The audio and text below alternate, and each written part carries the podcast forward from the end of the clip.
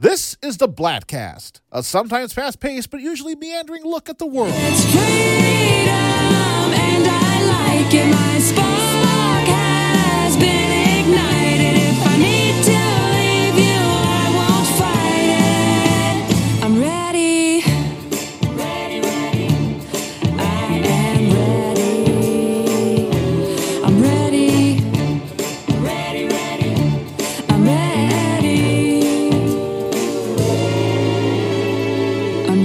So kick back, get ready for quite possibly the longest one hour to perhaps the shortest two hours and 56 minutes of your life. And now, here's Christian Bladt. Welcome to the Bladtcast, our big season two wrap up of Star Trek Strange New Worlds. Very excited to talk about the second season of this show.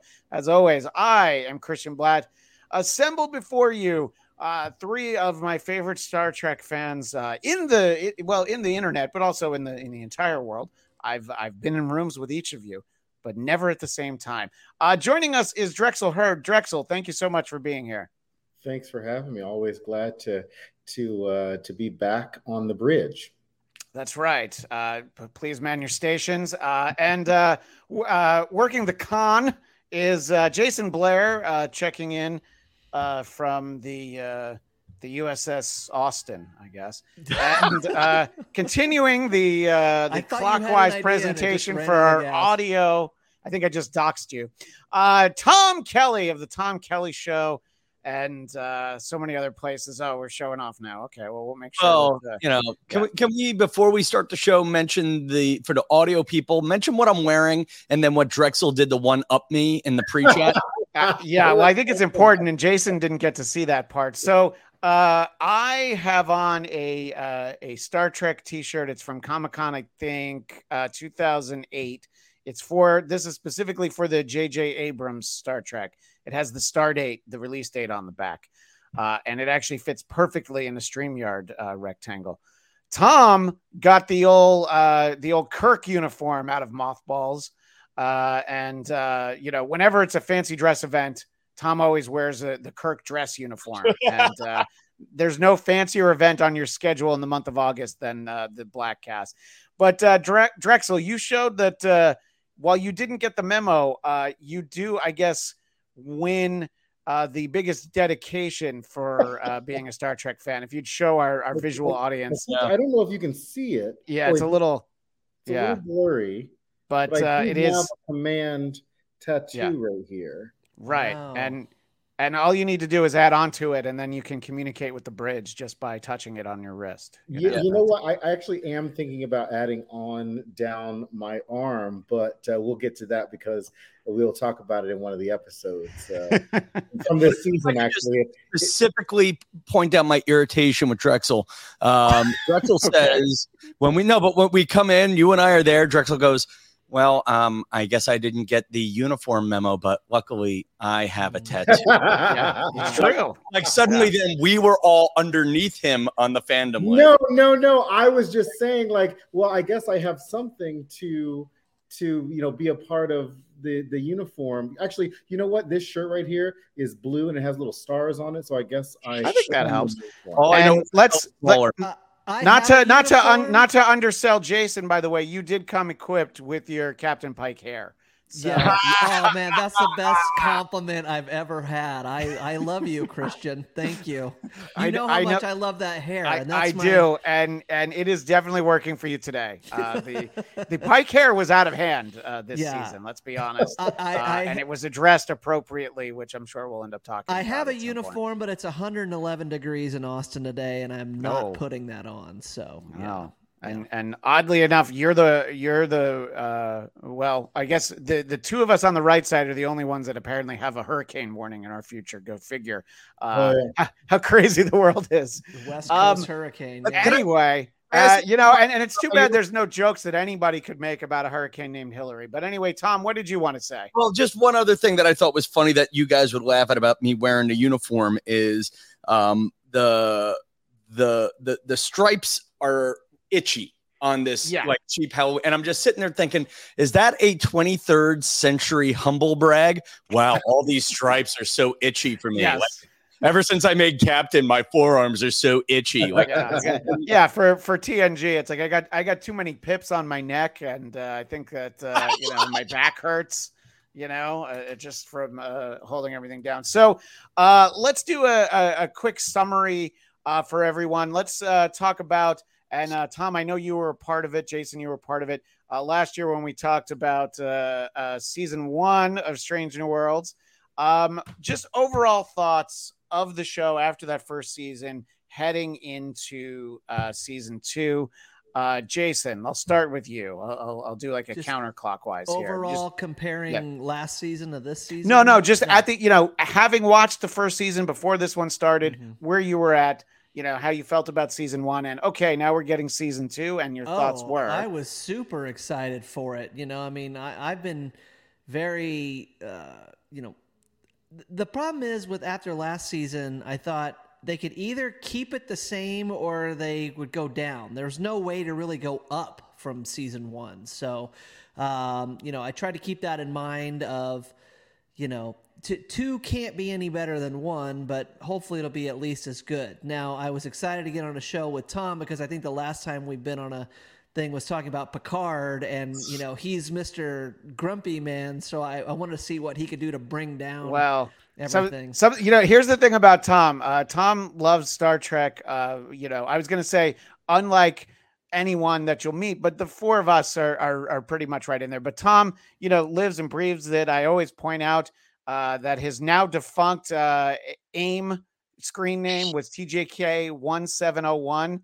And uh, if that was still, you know, an, an active email, Still my AOL email if you want to know. If anyone wants to write me, go ahead. TJK1701 at AOL. It goes and I I think that recent Star Trek product has not been Tom's favorite. Eh, correct me if I'm wrong.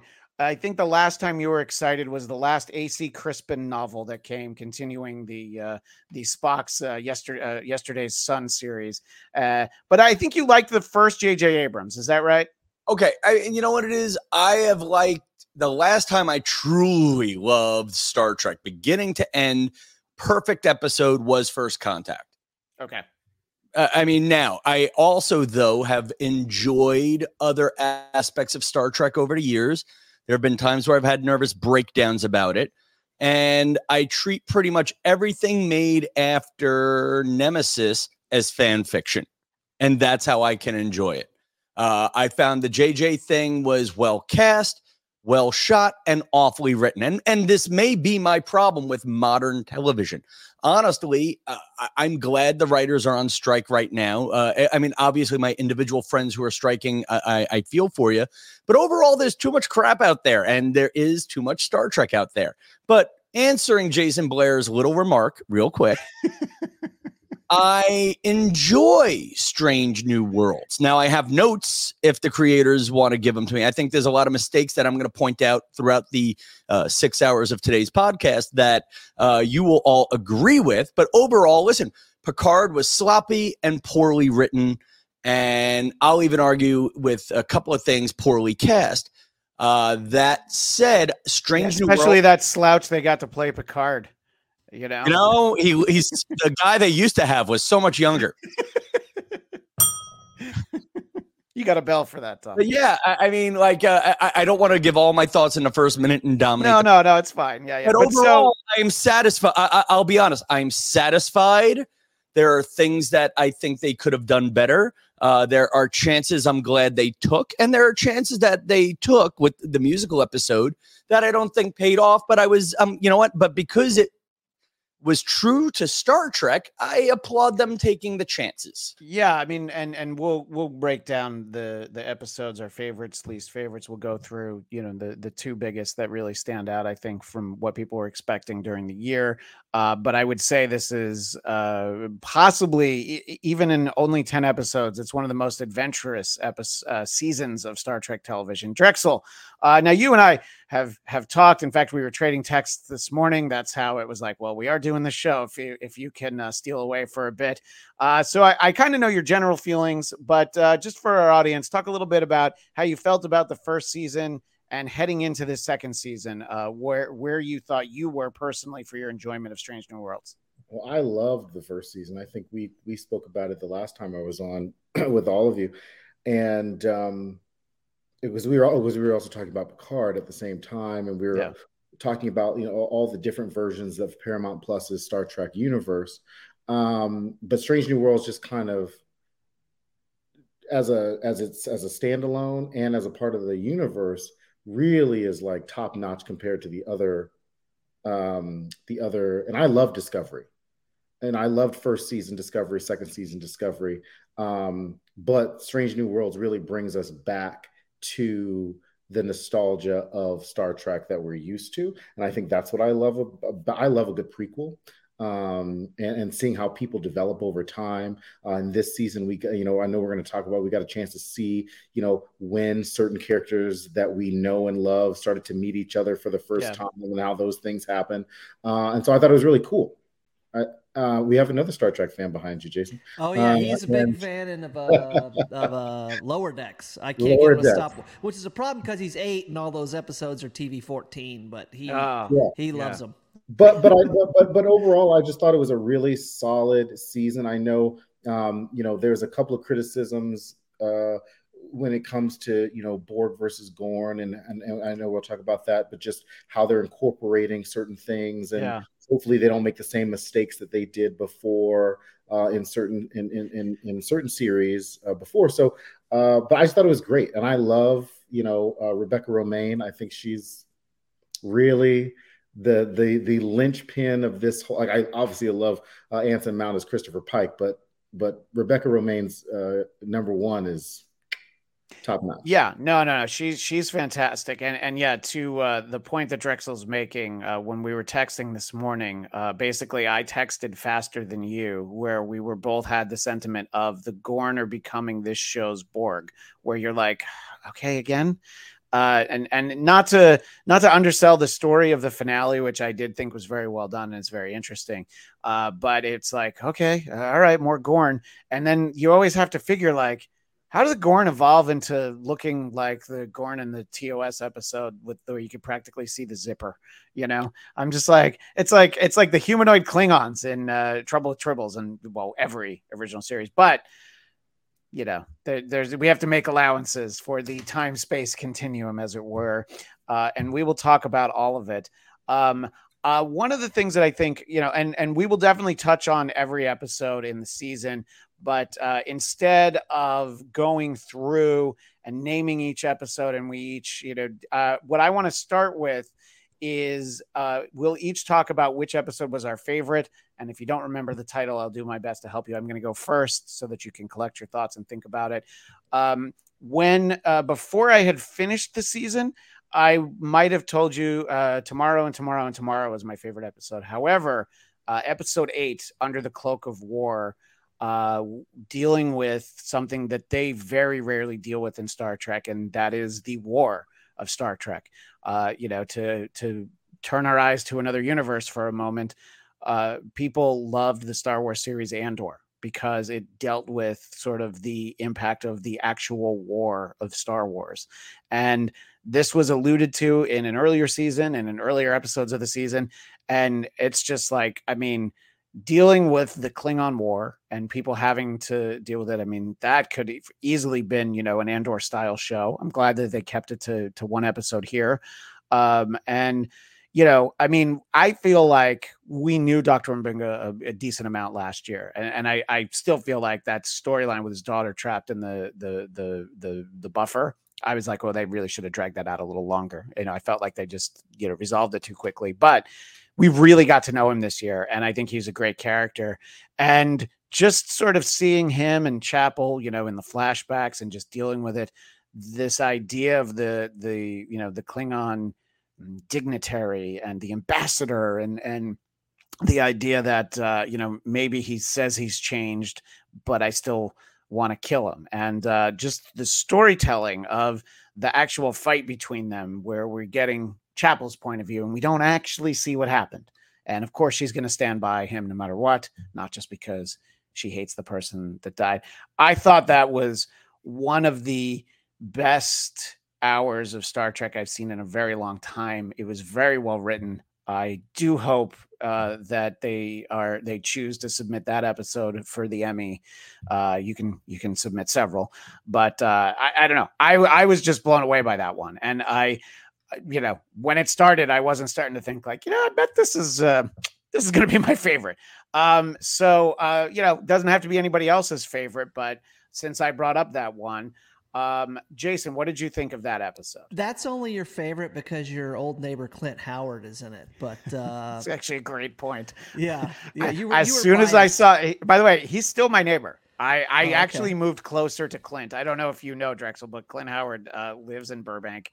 He and Ron went to Burbank High School. I ran into him in Vons once. He had been on Dennis Miller's radio show, so I know Clint Howard fairly well. I do not know Ron Howard at all, uh, but uh, and and for you know, and I love how often uh, he turns up on Star Trek. So you're right. yeah, Uh, Yeah. I thank you for uh, keeping me honest on that because I actually neglected to mention that that might have been the moment where I was like, Clint's in this episode. yeah. But anyway, I- finish I- your thoughts, I- Jason. But I, I do agree that's probably the one they should submit for Emmy uh, consideration. It, it's not my favorite, which we can discuss later, but it was very good. I would say it's probably my second favorite of the, of the season. Um, it reminded me of one time I was watching the. Uh, because I am a super nerd, I listen to the audio commentaries on a lot of the like box sets of the Next Generation. And Ron Moore, the writer on Next Generation, was talking about how a lot of times people always talk about the bold stances that Star Trek takes. And he goes, actually, a lot of times we don't really resolve or advocate for one way or another. We sort of leave it up to the viewers like the episode with the hermaphrodite planet and they did sort of the you know gender conversion therapy and stuff like that. And he says people will come up all the time and say thank you for advocating against that. And he was like the episode really doesn't say one way or another. You kind of you fill in the blanks with your you know uh, predisposition as a viewer on whether the show is advocating for it or against it. And i thought this was a great episode of that because i think people that can watch it and be like oh yeah M'Benga definitely killed him and it was just it was murder and you know but it's maybe justified. And then other people say no they really did struggle. And and uh, you know that's always a great storytelling device that i think star trek is is very good at. So that was that i think a perfect trek episode where it left it up to the viewer at the end of what really went down Yeah, I agree, and uh, you know, the, it reminds me in the way you're uh, discussing it. The the first episode, uh, sorry, the first season episode, where basically they had to kill that little kid to keep the planet running, Right. was another one of those where it's like, yes, to us it's terrible and it's wrong, but it is their society, and they sort of leave it more in that way, which I thought was interesting. Tom, what did you think of uh, this episode? We're speaking of episode eight, and uh, if, I I hope that you're not just uh, looking down at your thesaurus for uh, trying to find different, you know, ten different ways to say hate or despise for each episode this season.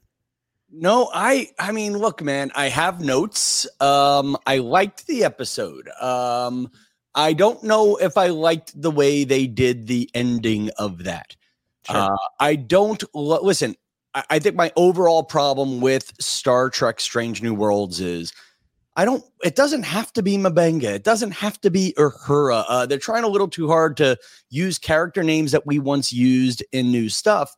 Um, my problem with that episode was I think I would have liked them to be some form of forgiving, if not best friends at the end. To be honest with you, I'm glad you guys explained the ending because I really, that ending happened so fast. I couldn't tell if uh, M'Benga killed him, who started the fight. Uh, it was confusing to me. Uh, actually, that's the right way to put it. I thought it was just confusing to me, and I watched it twice. Uh, yeah, uh, I, I would have Okay. liked know a, a clearer resolution, and I didn't. I, I I didn't think M'Benga had to go on the peace treaty tour with him, but this was a guy who was arguably a bit of a coward and using. I liked the message of he was a killer who is now doing good things. Right, and, and of course, the interesting parallel is so is M'Benga. You know, I mean, he's like, "Yeah, I'm the butcher," you know, and I was just, I I thought there were so many layers to that. But I know what you mean. You're de- you're definitely telling a very specific story. If it's like, no, I'm not going to go on your tour with you. And if it ends more like, oh, let's do more sparring, and here's the moment where I could have killed you for real right now, but I'm actually not going to. Yeah, there's a lot of different ways to do Yeah. it, but I, I, it, connected with me the way that they they chose to. uh Yeah, no, it connected. It was powerful. I mean, listen, up until the last two minutes, that could have been my favorite episode. I just found the ending was I genuinely rewinded to see if I had gotten distracted by my phone or something. No, what what Tom is uh, is is uh, pointing at is the fact that uh, if there had been songs in the last two minutes, but we'll get to that. Drexel, uh, your thoughts on that on that episode that we're speaking of, episode eight?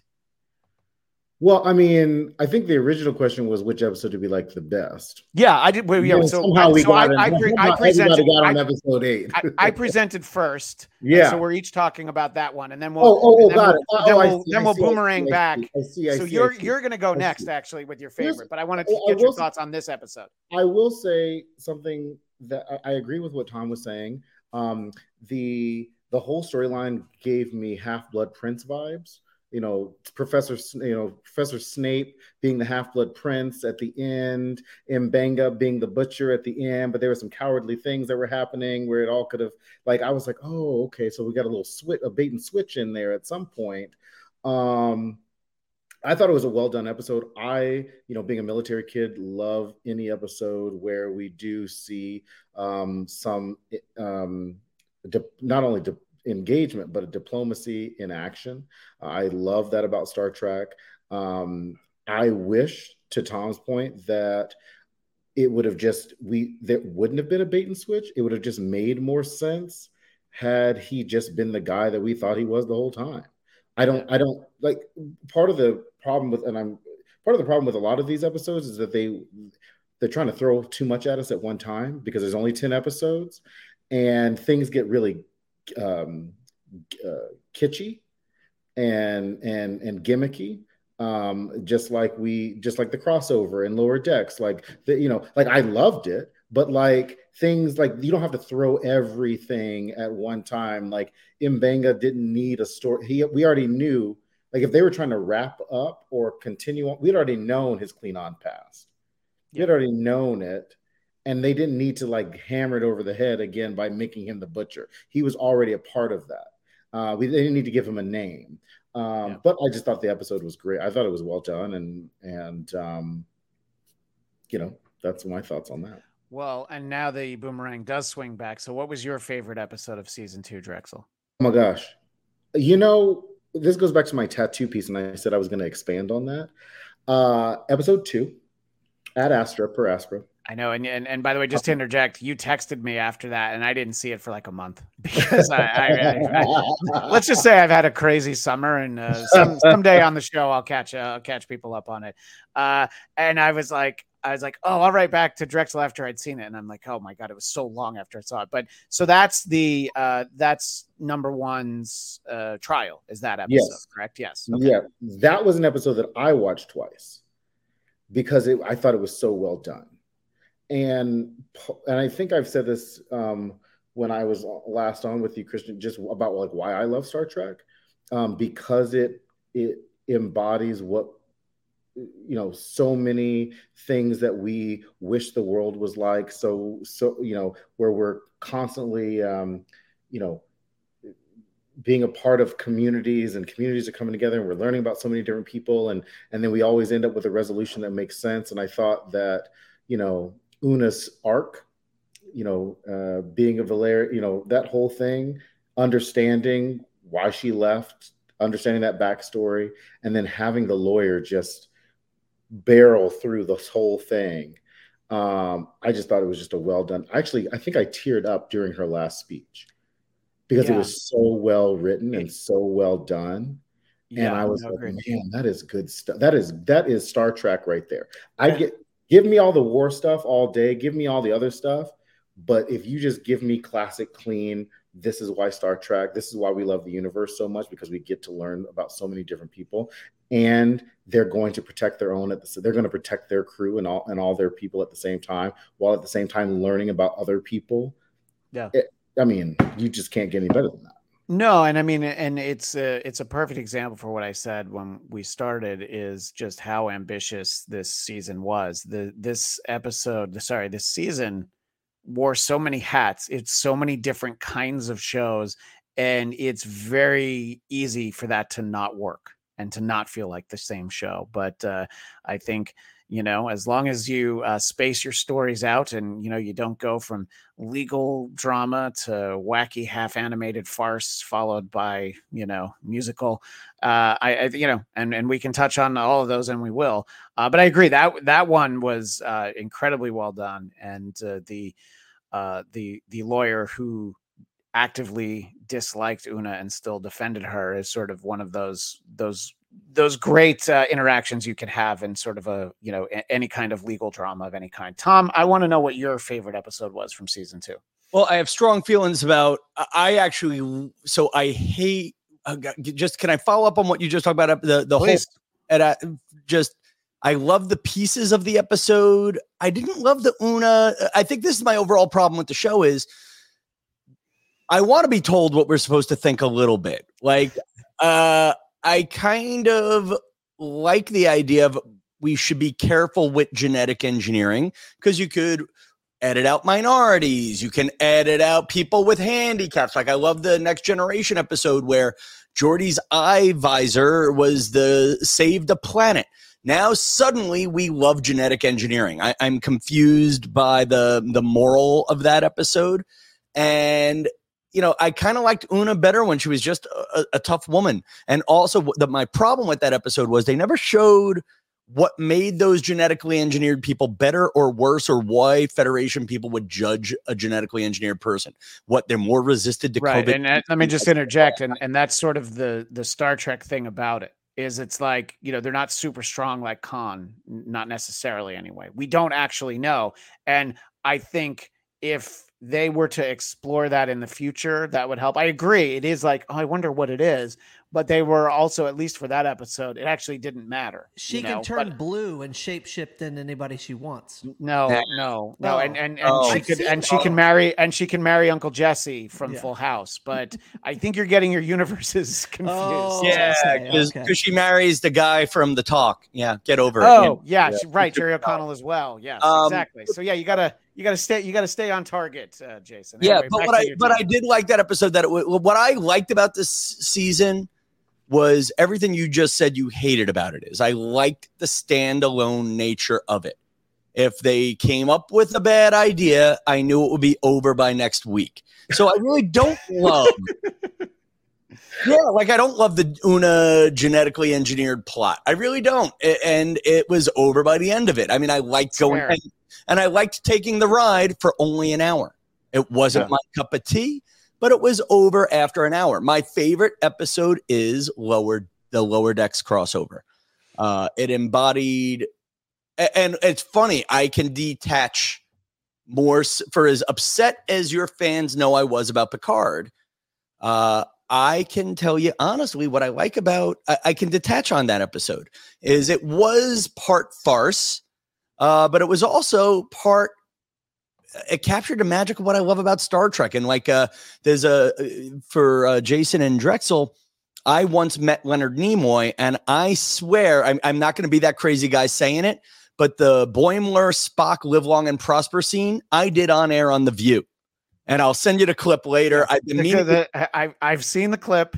You're 100 percent right. And Tom, I want you to know I did think of you in, in you? that Yeah. moment, but already in the episode.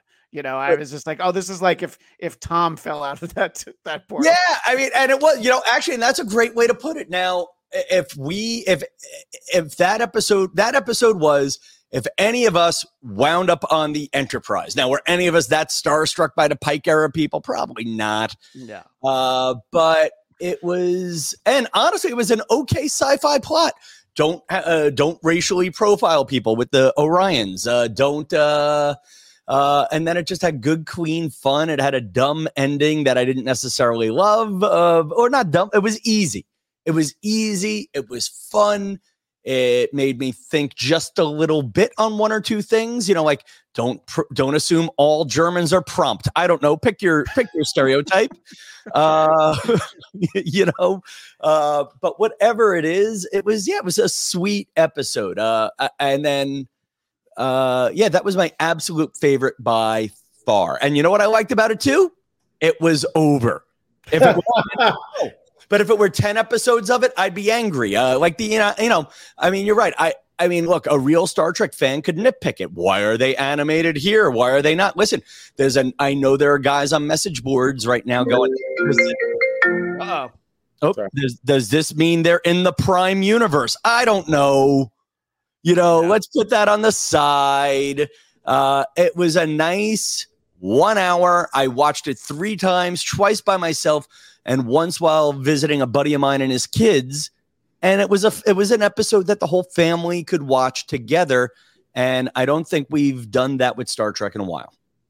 I, I I know Jason mentioned you know his son loves Lower Decks. Like I actually haven't watched Lower Decks, so so so I don't you know I know I said there was like kitschy, kitschy things that were happening and gimmicky things. Like I loved the Lower Decks episode crossover, especially the throwback to the whole portal piece of it. Like those are things that we've known we've seen before, and like I, I the, the history of all of that made a whole lot of sense to me. I, it's just like when you get it, it almost was like um you know very who framed roger rabbit when the when the Yeah. you know when you've got the the the or, or space jam it was like okay like yeah people crossing over into toontown and or vice versa is a little is a little i mean you can't get weird in star trek because Well, it is what it's you know funny the that I universe think is what it is Tom, do you watch Lower Decks? Do you watch Lower Decks? I, I- it's funny. I think it was this podcast that helped me enjoy it. I thoroughly hated it at first. Mhm. Um, but then I kind of detached from it. And again, once I treated it like a comedy and fan fiction, I loved it. And honestly, it's true to Star Trek. Uh, I- Yeah. I mean, I, actually, my my great joke on this podcast that'll never work anywhere but this podcast was when Gene Roddenberry first came up with uh, Star Trek. He dreamed of showing black women in positions of power.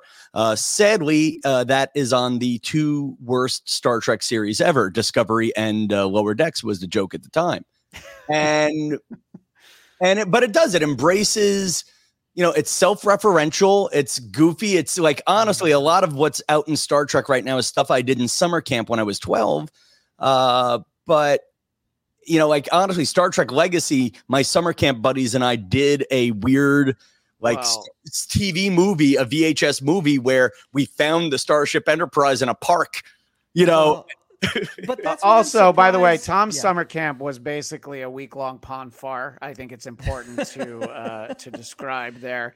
Uh, but finish your thought. I'm sorry, no, Jason. I was just I'm surprised that they liked it so much because if y most of the humor, even though it was uh, a Strange New Worlds episode, it was really a Lower Decks episode. The the the type of humor they were making fun of themselves. Like one of the things where they're like when they're talking to each other, like. You know how they talk so slow here, like hundred years ago? Is that so normal? It's, it's because they talk so fast on lower decks because they're on, Yeah. they're, you know, and so they're basically making fun of the fact that on lower decks they talk super super fast, and it's like, well, if you don't watch lower decks, would you really get that? And so I'm surprised that you guys liked it so much, not having watched lower decks. Well, well, I think they showed, and and that's what I think made the episode brilliant. Is they showed enough of the animation for you to get it. You got who it was. right. Uh, you got that Tawny Newsome was the get in trouble ensign or whatever, or lieutenant, whatever rank she was. She was the head of it. You know, you got that Boimler was starstruck and sentimental uh, and yearning for stuff he read in the books.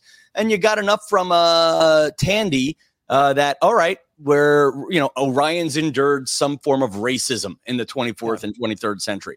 It was just enough, uh, you know, like it was long for a cold open but it was just enough that you went into their world and it was just short enough that you got out. I'll tell you two things that helped is uh um Jack, what's the name of the guy who's the Boimler? Quaid. Jack Quaid. Quaid. Eh, Listen, it Dennis helps. Quaid's son. It helps that Jack Quaid and Tawny Newsome are gorgeous, you know, and they look like their characters enough. Uh, I'll be, you know, listen, Tawny Newsome on Space Force, I have a crush on. And actually, if you follow her feed, apparently she does stand up too. I have not really figured out where.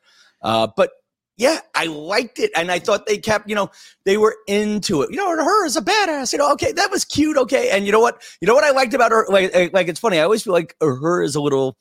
I love the actress. I love that they're trying to do something with the character, but I hate that they're jamming in Uhura. Um, but what I liked about them crushing on Uhura was we know Uhura and Spock had rich histories beyond that episode. Whereas you're right, nobody really knows what the hell An Noonien Singh is doing uh, in three years from now. Right, and uh, you know they also uh, would clearly. I, I was uh, I was just slightly surprised that there wasn't a, any reaction at all to uh, her surname. So I have spoken about Lower Decks many times on this show. I have tried to watch it. I've watched several episodes. I have gone back and I've tried to watch it.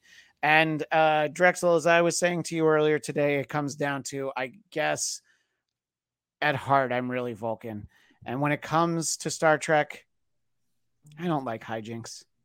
Lower decks is all hijinks. I'm not interested in hijinks. I don't. I don't. I don't want. I, you know. I don't. I don't love the animated style. Uh, I. I. I was very. I actually really like this episode though. However, I don't really like Lower Decks. It didn't. You know. It. See again. Here's the trick. I'm gonna go try and watch it again, mostly because I love their season three posters, a recreation of the search for search for spot poster. But um, I think it worked really well. Um, I think that uh, they did look very much like the like their animated characters. Although, let's be honest, um, Jack Quaid looked good 10, 15 years older than uh, than I thought his character was. But that's all right. We move on. It's the future. He's a he's a Quaid. He's a, he's a Quaid. That's a great point. Yeah. Yeah, Ryan, And look, Quaid don't forget Randy's got some of that DNA too. So you know the Quaid DNA goes a lot of different directions. But um, I I did like this episode. Um, I I was uh, for our visual audience, you can see I've got it as my background now. I did like the animated sequence at the end, and they tried to at least explain it. Like, boy, we drank something, you know. So they didn't just have it wacky. Uh, but um, I thought it did work really well. I think that yes, Jason, to your point, it is very like referential of lower decks, but it's in the way of like, yeah, but how would we act if we were on even this enterprise? Where yeah, it's like, oh yeah, it's a, the guy from the men- the menagerie who blinks twice, you know. Uh, so it's still like, but you know, we're two seasons in. I'm glad they didn't do this in the first season. You know, I think we know these characters better. I do think that that episode was was a lot of fun, and um, there was only a little bit of hijinks in that episode. Lower decks in and of itself, nothing but wall to wall hijinks. But that episode, the jinx were kept particularly low. And there is a hijinks episode in this season that I will talk about as uh, as far and away my least favorite. I do want to let Jason talk, but uh, Yeah. Tom has uh, he Tom's holding the talking stick. By the way, so- I, I just raising my hand for one second. Every time there's a Spock and T'Pring episode, it feels like an episode of Three's Company. I just want to get that out. Well, they do like to the extent that they bring the ropers in, you know, and and Stanley is very approach, but uh, you know, but uh, his wife. By the way, whenever he stays up late and pops in, uh, hello, Craig Robinson from across the pond. Thank you for staying up late. Uh, I'm uh, so glad that uh, you're with us. Where it's uh, almost ten o'clock in the UK, unless I'm mistaken. So thank you, sir. Um, but Jason, uh, Yeah. you uh, your thoughts on that episode, and then let's uh, move towards your favorite. Yeah, I like if it, if it's not that episode. No, it's not that episode, but I was happy to see that they had the bug sucking on the nacelle like they do at the opening of Lower Decks. That was a nice touch that they did that. Um, no, so my favorite episode, and we'll get a lot of eye rolls, but I think it really plays into what Tom is saying, is the musical episode. Is because because I like that they take chances and it's it's an episodic television and it doesn't all have to be the same from week to week. And that's what i i used to love the show psych. I don't know if you ever watched that but it's like they'd have a, uh episode where it's our western episode and then it's our spelling bee episode and they're all like different. And that's what I loved about Strange New Worlds is we've gotten so much into these season long arcs. Season, you know, everything has to have the same feel the whole season through, and they can go from a funny episode to a silly episode to a very serious episode. I mean, having the M'Benga episode in between the cartoon and the musical, I mean, obviously, they, I think they did that on purpose, but it shows that we don't need it all to be you know great and and to everybody's liking and that's what i love about it and that they took the risk because there's been rumors of doing Star Trek as a musical on Broadway for decades. And I mean, they, once again, going back, there's stories of Brannon Braga saying they wanted to do like a, a musical episode of Deep Space Nine, and and it you know it got shot down by the studio. So it's like. Let's do it. See if we can fit it in. Yes, it'll be silly, but it'll be fun and it'll be different. Uh, Ethan Peck had that auto tune all the way up. He could not sing at all, but I mean, there were some really good singers on the show. And so to me, it was entertaining. And, you know, at least they had some sort of semi plausible explanation for what's going on. Because if you think about all the time travel and all the other stuff that happens, it's really no more silly than a lot of the stuff that we just take for granted in Star Trek. So why not take the risk and kudos for them for doing it. May, I- can I, may I Go just ahead, Tom. The Go ahead. best thing I liked out of what Jason just said was the nice thing about Star Trek this year is they realize it doesn't have to all be great. Well, for Wow. indivi- individual people, I mean, that's a sa- uh, for people like me. I'm into music. I want. I like to hear the people singing. I I thought it was actually very funny when you've got Anson Mount being like, "Why are we singing? Why?" I mean, they're like referencing why this is so silly. You know, it's not just like, "Oh, we're." You know that old Norm Macdonald sketch on Saturday Night Live where That's they're doing West Side exactly what I was about to reference. Is like, And- wait, because he was the only one not singing. Yeah, Right, I think, like, I think Robert Downey Jr. hosted that episode. Yeah, yeah. Right. Yeah. And he's like, what? Everybody's just singing and they know what to sing. And I mean, they actually made that a point. Like, how do we know what we're all singing? So I did like that. I thought, I thought it was really Yeah. fun. And by the Um, way, the yeah. idea of a Star Trek musical, I have been spending the last two minutes looking for this. I remember uh, a Mad magazine that uh, this came out uh, probably the year I was born, but I remember seeing it a- as like at a used bookstore and buying the Star Trek musical episode of Mad magazine, and uh, uh, so that idea has been out there for a while. And uh, Jason, I agree, it is a huge swing to try Yes. and do that, especially with a property that is as well established and as particular as Star Trek is. But I was going to mention uh, that not only is Jason a fantastic singer, not only does Jason know his way around karaoke, but Jason released an album that I do have actually out of my office. If I had it nearby, if I'd thought about it, I would hold up the CD right now. yeah. Um, but uh, and and Jason, uh, I, I don't know how much you want to talk about it, but let's just say at one point in your life, maybe a long time ago, uh, your your singing was not welcome at a place you worked, or at least by one employer. yeah. yeah, Yeah. yeah. So you know, place that appreciates my singing. So yeah, right. And and that is my lesson to everybody out there: find a place that appreciates the song in your heart. Mhm. So Um, go ahead, Tom. no, I just went through the whole hour hoping to hear this.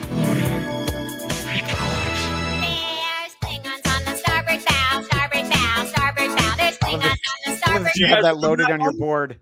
Yeah, I remember that that novelty song. I remember that from uh, Doctor Demento, the Star Trek. And um, so here's the thing about the musical episode for me, and uh, that started my text uh, chain with Drexel this morning. Is that I actually didn't watch the finale last night because of the fact that I'm like I I, I got to walk away for a little bit. Yeah. So there's a midpoint in that episode. Uh, It- it- it took uh, me- uh, Subspace Rhapsody, episode nine. And I'm sorry, what were you gonna say, Tom? No, no, no. It took me three.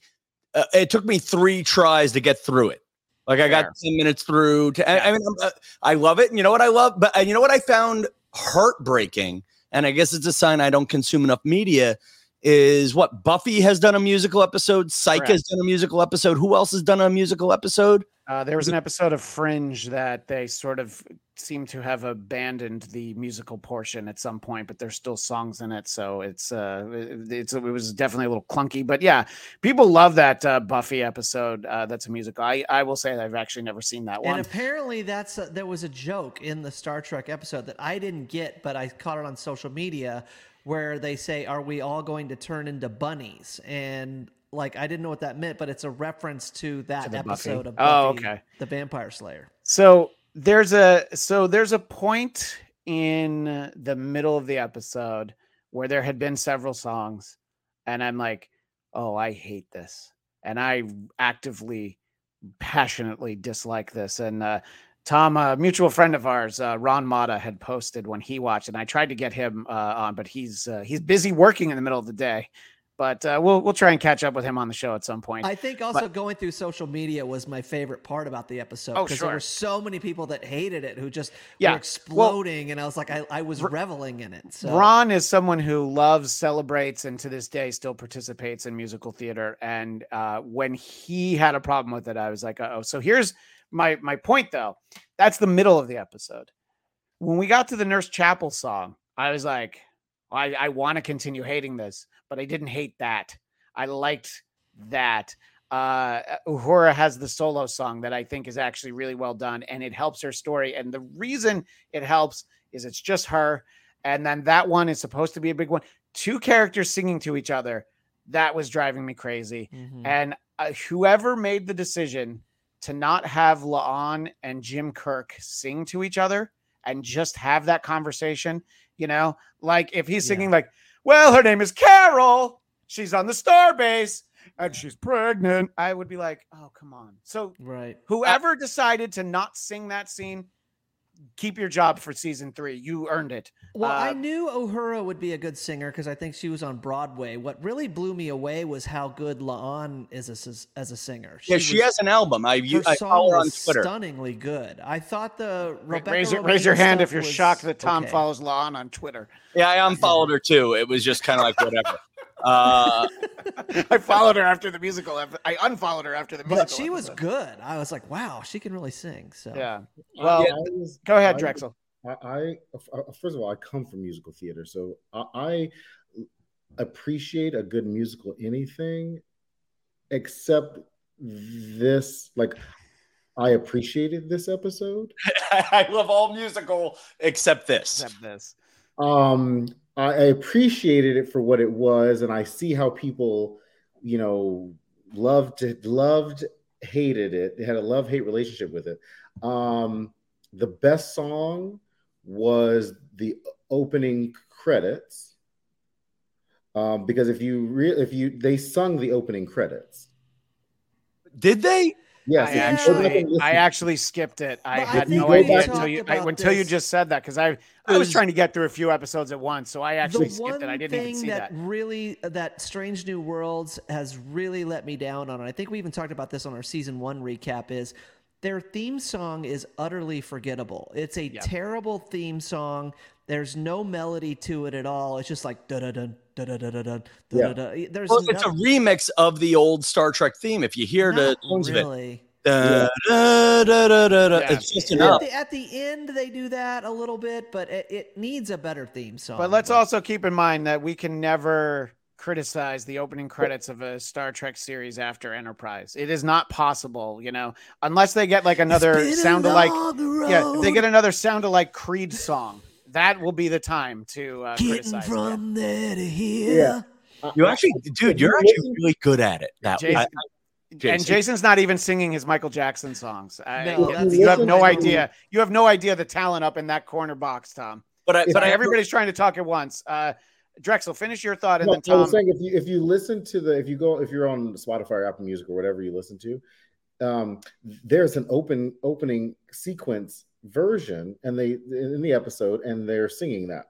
That said, they riff they did not use the one person who they should have used the most in this episode, who was a Broadway legend, and that is Carol Kane. There is no reason as to why Carol Kane. I- I thought of one reason after you texted that to me. She may have not wanted to because you, you know her her voice is a little weaker than it was even in like Sure. Scrooged. She doesn't sound like she did on Taxi, you know. So, Yeah. but I agree. uh, Considering uh, the aforementioned auto tune, she does have a couple of lines in in a, a couple different places, but she is definitely somebody that I think we were invested in enough as a character that we Yeah. could they could have given her maybe not a whole song, but she could have sang like a verse. I do agree Yeah. with you on that, by the way. I would have loved to have seen it, but my practical thinking was that perhaps she didn't want to sing too much, you know. You And know, that- Brent Spiner was just trying to figure out a way to get a Soong who was alive at that point onto the show. You know, Dickie Soong coming out of nowhere to just sing a song. Old Yellow Eyes is back. I have Anyway, that I'm sorry. CD by the way. Go. You Oh, have no, Old Yellow that's all I was back. I just wanted to make the Carol Kane point and then the Yeah. opening, the opening number point. I thought the worst song, and I know somebody just mentioned the Klingon song in the chat, Oh, but like yeah. I thought the Klingon song was just, I mean, well, they could have just, I mean, you, you want to you want to you want to know what the Klingon awesome. song was? It was antics. yeah. went and crammed some antics into a show that was already filled with musical antics. Uh, I know I've, uh, I've I've fallen a little behind on the chat. Uh, so uh, before we move on to another episode, uh, TL Stock says it seems to me there could be a little more congruity between the episodes, but I go back a ways with this franchise, not hating it all. Uh, yeah, I think that uh, you know somebody uh, sent the meme, and I, I should have grabbed it it was like a it was like a cover of one of the old paperback Star Trek books, and it was uh, it was Jim Kirk, and the title of the book is it was Pike looking at him and saying, "Why the hell are you always on my ship?" And there was a lot of Jim Kirk this Too season, Jim Kirk, unnecessary. All of Uh, it. unnecessary. and and I think that uh, you know I I I. I, you know, it was like, ah, remember, you still owe me that drink. I'm like, I know that was two weeks ago. We know, Jim. Thanks. Um, and uh, Dominicus Saxon, I watched some lower decks, didn't care for it, but not really into cartoons except Fritz the cat. you know, Dominicus Saxon, at least you're consistent. You know, that's what uh, that's that's what I like to see. Uh, TL Stock also never got into lower decks. Uh, I'm a stickler with animation. Uh, yeah, I mean, you have to appreciate the Family Guy, Adult Swim, that sort of style of animation. Um, but uh, I- I know what I know exactly what you're saying. Uh, William Walton. I was reading the other day that it was originally supposed to be Picard that got a musical episode, not Strange New Worlds. I find that incredibly hard to believe, sir. I am not calling you a liar. I bet that somebody wrote that somewhere, but I, I, uh, oh no, I can't. I, I you know what? I'm not even gonna let my brain go there, um, because, uh, yeah. And then Craig says, "Think we had a lucky escape there, William? A ballad from Jean Luc and Son."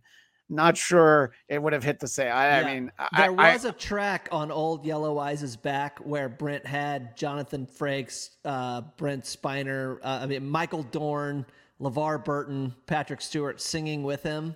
It's Yeah. the roughest, roughest song on the album. So uh, And by the way, Craig Robinson does remind me that Scrubs did a musical episode, and that was only a half hour show. And uh, one of the songs was actually pretty funny. Uh, but uh, the there's a JD and Turk song about how they're best friends. Uh, but uh, yeah, I didn't love that either. I I typically when I see there's going to be a musical episode, a lot of people get excited about those kind of things. Uh, but Craig was the one, uh, Drexel, who liked the Klingon song. He thought it was a nice touch. I know. I He- didn't want to. I didn't want What. I thought would have worked for the Klingons to do something musical would have been if it was like thrash metal, like Slayer or something, because they're so angry. I think that would have been like, okay, yeah, that tracks. You know that that's how they process their emotions. But I guess they instead wanted to be like, I don't know, this is this is who they all are. Uh, I mean, at on- this on the point, they should have just had the Gorn a part of the episode. I mean, the Gorn, the, the little, di- the little, the little Little you dinosaur. know, dinosaurs could have been out there singing. Uh, you know, it, it, it- yeah, it would have been uh, like uh, Spaceballs, the you know the the one that Uh, pops that's- out. Hello, my baby. Hello, my honey. Hello, my ragtime Yeah. gal. Yeah. Oh my gosh. You know what? I, if, if we're gonna do one last thing on the musical episode, what I wanted and was hoping for, because uh, was for the credits, the opening credits. Gene Roddenberry wrote lyrics to Alexander Courage's theme, and it turned into a 25 year lawsuit where, for years, every time you heard any of the music from the opening of Star Trek, Roddenberry got a nickel too, even though the dime should have gone to Alexander Courage's estate. And I was really hoping they were going to sing. Those lyrics. Yeah, I pulled it like, and I'll sing it now, though I feel like Please Jason do. would do a better job. Beyond the rim of starlight, my love is wandering in starflight. I know he'll find star clustered reaches. Love, strange love, a star teaches. I know his journey ends. Never his Star Trek will go on forever, but tell him while he wanders his starry sea, remember, remember me. His Now, where was that in the episode? on. So here's the thing. I don't, I don't want to go Missed down the rabbit. I don't want to go to the down the rabbit hole, but uh, that was also done for the uh, the theme song to The Odd Couple, which everybody knows the music to that. Really? Lyrics were written because the I, I've, I'm actually it's not Neil Simon. Uh, I'm not sure, but somebody was like, "Well, I want to get the publishing on that song." So you know, a bad example would be MASH because the MASH theme has lyrics in the movie. So that's like legitimately you have to, you know, every, everybody shares in that. But these were two instances, Star Trek and the Odd Couple, where the lyrics were written solely uh, so that they could steal some royalties from the person who uh, actually deserves it. Now, I'm going to put up a comment from the cut of the jib, but I do have to say, and Jason will uh, understand the phrase, the cut of the jib, so you'll know what uh, this gent is a fan of. Um, we don't advocate uh, any kind of self harm here. And uh, while I would say nine and a half times out of 10, it's not a laughing matter. However, musical episodes make me want to go into my garage, close the door, and start the engine and take a nap. So, Cut of the Jib, I think, is firmly against. It The- sounds like Cut of the Jib loved the music. But what I'm saying is, I love episodic television. We've gone too far to these season long arcs. Yeah. Yeah, wow. You know what I love about cut Cutter to Jib? I had an aunt say that exact sentence about how she's going to off herself at a Thanksgiving when I was a kid. So I just had a childhood can- memory there too. you can- wow. You, you can find that on the Tom. Kelly show. That'll be on an upcoming episode. All right, William Walton. I didn't want to dispute what you said, but uh, you know, uh, to to uh, do due diligence and correct. Uh, so William Walton double checked it. Uh, the thing about Picard almost having a musical episode was in an interview with one of the showrunners of Strange New Worlds. I I never doubted that you read it, but if if one of the showrunners said it, um, I think that It whatever we thought about season three of Picard, we all would have liked it less if uh, they had uh, decided to do that. Uh, and uh, by the way, Cut of the Jib wants you to know I'm not your aunt, Tom. So I, I thought I, I just I just I just didn't appreciate the fact that we got the lower decks episode and the musical episode and then something in between that. It just felt discon- just it was Well, just like I, I, I do think they needed to not go from one into the other, and then you know putting that I- the the I war agree. episode in between just shows like, well, here's here's the versatile show this is. What were you going to say, Tom? No, because when I had uh, David Blass, uh, the production designer from Star Trek Picard, on my podcast, The Tom Kelly Show. By the way, it doesn't count as a plug if you do it 45 minutes into another guy's podcast. But when no, I had it does say TomKellyShow.com on the screen, so you know it's a constant plug. I'm good, aren't I? Anyway, uh, so back to me. Uh, but he no, but he had this big point, which is uh, the problem with America right now is we haven't decided what kind of television we want to consume when we watch Star Trek. I want something that stands alone every week. If I go away for three weeks, I want to be able to walk away. And that's what I loved about Strange New Worlds. What he argues that I feel is incorrectly, but apparently Drexel, who uh, knows more because he has a Star Trek tattoo. Uh, no, but Dre- but Drex no, but Drexel just made a great point that there are people out there that want not just a one hour episode anymore, but a few episode experience, a flow, a playlist, if you will. Uh, and I don't know. Yeah, and and that's anyway. I don't have an answer to that. I don't even want to take a firm opinion. Uh, but yeah, I I kind of I don't give a crap about the episode order. In fact, you know what I'd love even more nowadays, and you can't really do that with this Star Trek. Is I'd love to be able to skip around. I miss skipping Yeah. around the I, series. I, I think that uh, they decided to have a few through lines. You know, you have uh, Pike's relationship, you have Spock and Chapel, so you Yep. can't do that.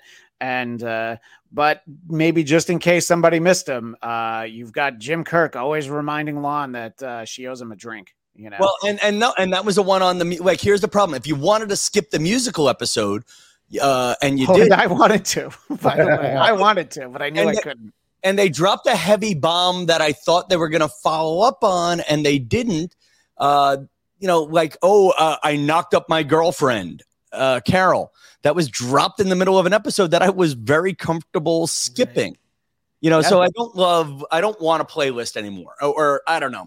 Uh, Yeah. But whoever it is, that Jim Kirk guy has got to go. I, It is, I it is very interesting how uh, the lower decks episode you'd think it would be like a throwaway, but it really kind of wraps up lose all of a lot of the Chapel uh, Spock stuff because you've got Boimler letting her know that you know you know in the future Spock's going to go back Spock to has his to stop being so self. emotional. Yeah. Yeah, and he's not going to be, you know, I think 'cause I think she had her hopes up that he was going to embrace his human side, become more human and loving, and then Boimler basically Tom's working blew on that some up. tech. I think T- Tom, uh, I think uh, lost uh, lost hearing us. But anyway, yeah. Yeah. no. So that the the lower decks episode was definitely significant because of that moment, and the uh, the musical episode is important, you know, from from a canon perspective because obviously we talk about Carol Marcus in there and. Uh, the fact that uh, you know that there's there's David as well. Now I'm going to bring Tom back. Tom, are you hearing us now? yeah, I'm sorry. I'm sorry about that. That's all right. Huda wasn't working properly. Yeah. The- the- somehow somehow tom's uh, alexa decided to close hailing frequencies which uh, we never do here on the show I mean, Yeah. Somebody made the comment earlier about um about congruity through, throughout the Yeah. show. Uh, tj And- stock or tl stock sorry tl I'll that. And you know, I love a good through line. I think we love about Star Trek is that like um, you don't have to miss it. You can miss an episode and then follow back up. I think the recaps at the beginning are also very good. I thought that the like the lower decks episode and the and the musical episode could have been outside of the 10 like they could have just been add-ons you know they didn't really need to be within the 10 because we only get a limited time and one of the things that i mentioned to christian earlier is like especially with the writer's strike going on and of course we want to support the writers of course we want to support the wga and sag aftra uh, and all those folks in our in our um, in our community but we're not going to get another Star Trek based on what's happening right now. We're not going to get another Star Trek Strange New Worlds probably until like 25, 26. That's the thing. You guys are all in like California, uh, Hollywood. Uh, not you know. I mean, you're it, that's around you. Where I live, like nobody cares about this strike. The moment it got real was when the "to be continued" came up on. That's what I'm episode saying. 10. that's the first time it impacted jason's life That's the in- first in time. Austin. Before, That's- that, all I ever thought is, "Oh man, Christian's wife is a writer. I hope he's okay." But other than that, it never entered my mind As- until as soon as that To be be continued. went up, I went, Yeah, man, I- we're I not know, gonna- and it it's won't like- be continued for a little while. It- it- It's going to be continued and continued and continued. Um, I I do want to talk about uh, the finale. Um, I don't want to spend too much time on it, but I did uh, mention earlier that I do want to talk about my least favorite episode of the season. It's either five or six. It's charades. The T'Pring episodes drive me crazy. I do agree. Tom, they you nailed it when you said for a different when, reason. when when Tom, but yeah, but Tom, when you said it's like an it's like an episode of Three's Company, I'm like, yeah, that's exactly what it is. Acknowledging that you don't like antics in the earlier episode doesn't free you up from having antics in it again. And uh, I like, oh no, Spock's stuck all human in some really convoluted way that doesn't make any sense. And uh, oh, but he can touch the hot teapot. Uh, that was my least favorite episode. So I was just like, um, can we take season three off from T'Pring? You know, eh, bring her back in season four. I know you love her, Jason. I right? need more to bring. That I was know one, you do. One I know you do. Oh, Wait, why? Why did you like her, Jason Blair? Oh, why I mean, have you like seen her? Oh, Have oh, you because she's seen her? pretty. But I mean, did you like the? I actually liked the first T'Pring episode. It was okay. It was fine, but again, it was okay. They didn't Yeah. need to make it a. They didn't, and I actually didn't mind. I actually, yeah, like again, they do things that are okay that we don't need to double down on and follow up on forever. And that was my thing. Is you know what? One T'Pring was enough.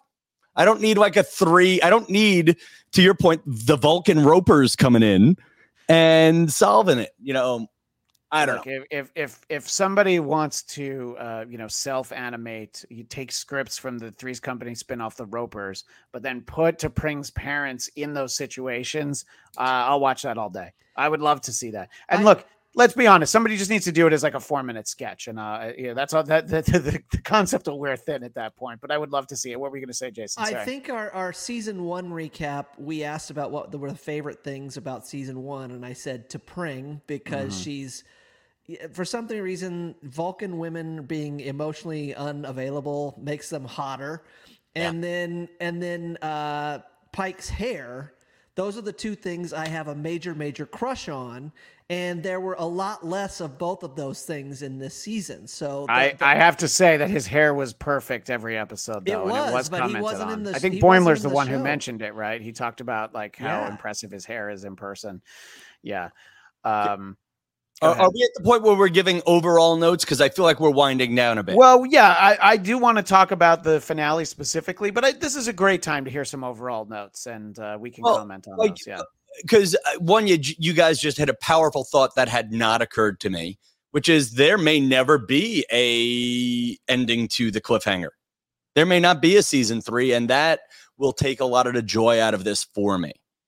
Uh, That said, what I kind of wanted out of the series that I'm not quite getting is the last few seconds of the Discovery episode with Pike, where that last scene where you saw number one in the helm, you saw Spock at the science station to the left, Pike was in the center seat.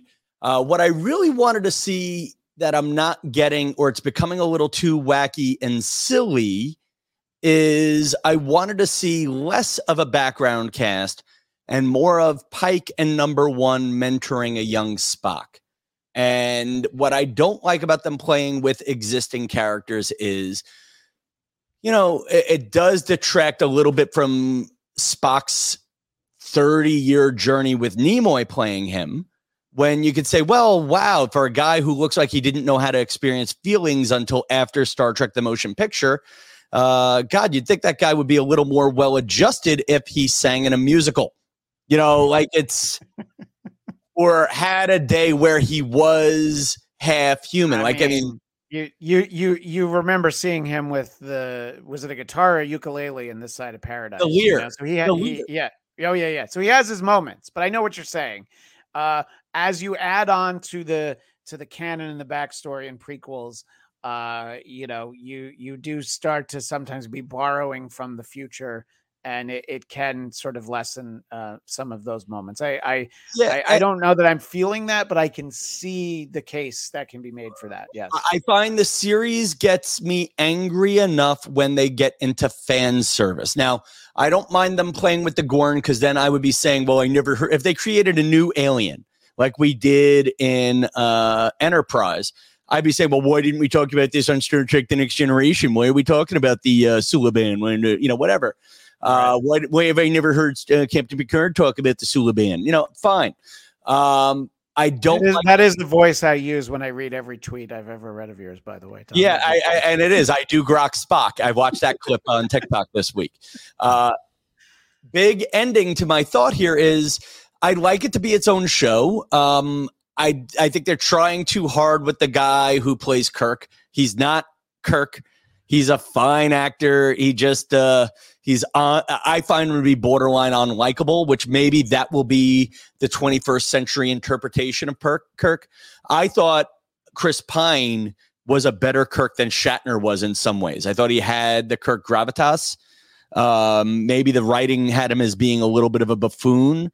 Uh, this new guy, Paul Wesley, eh, you know, he's just like I, I mean, like I wouldn't bang him in an elevator. If I were a green woman, I wouldn't hook up with him. You know, uh, Paul. Well, that's because you weren't a fan of the Vampire Diaries. Uh, my, Is that what he was in? Yes, my my wife wandered into the room, was like, "Oh, I didn't know he's on this." I'm like, "Well, he's not really," and she's like, eh.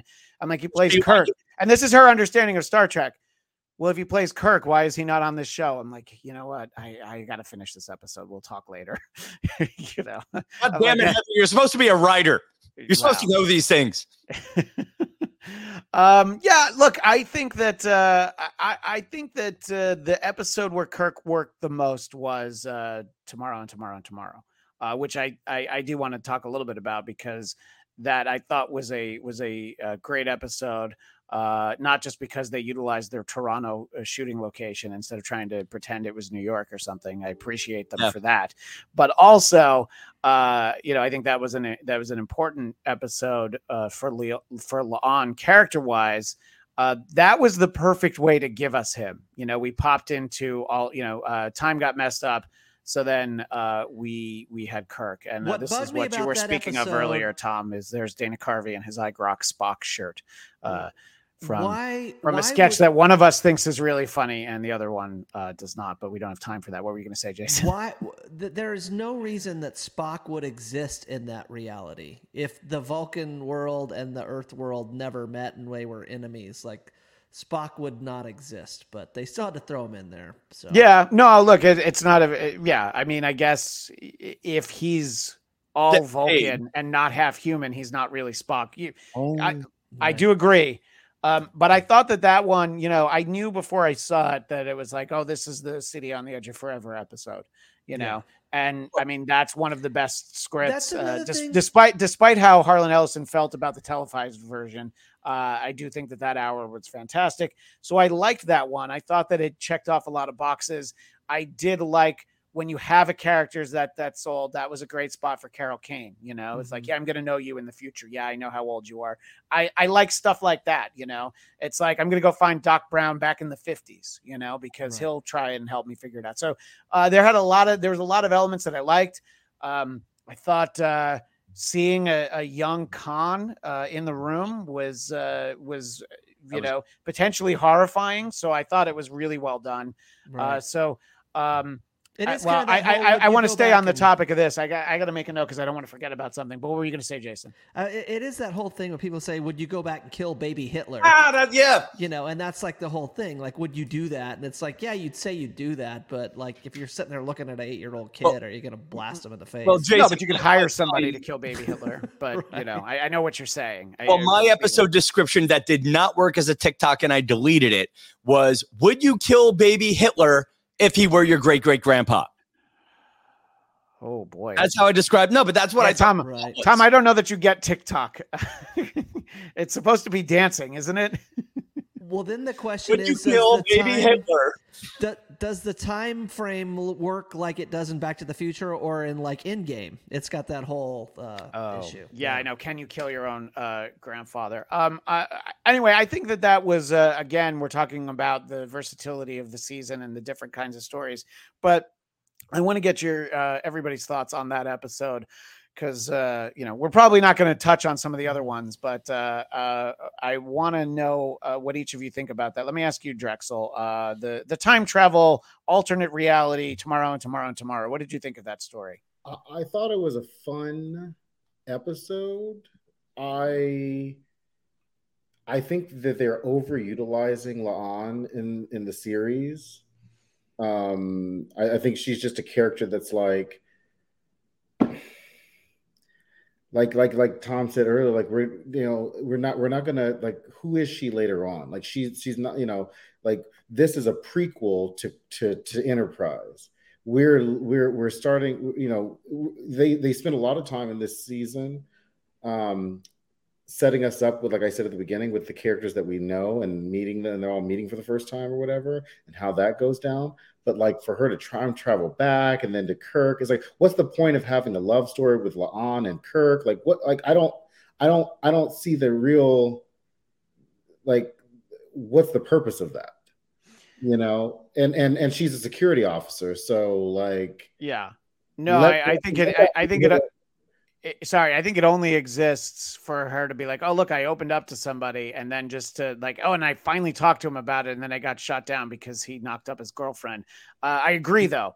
It, It's like they they use it basically for that reason, but uh there's enough with her where I don't know that we needed her to but to be fair if he if you're going to suspend the disbelief that he looks like an actor from Vampire Diaries if he is Jim Kirk you feel like any woman that's in a prox- proximity of him for even 10 minutes is probably going to fall in love with him I mean that's the track record that I've seen anyway Yeah, and that's and that's and that's fine. I, you know, and it's almost like you know with his brother, like it's like which story of Jim Kirk do you want us to know about?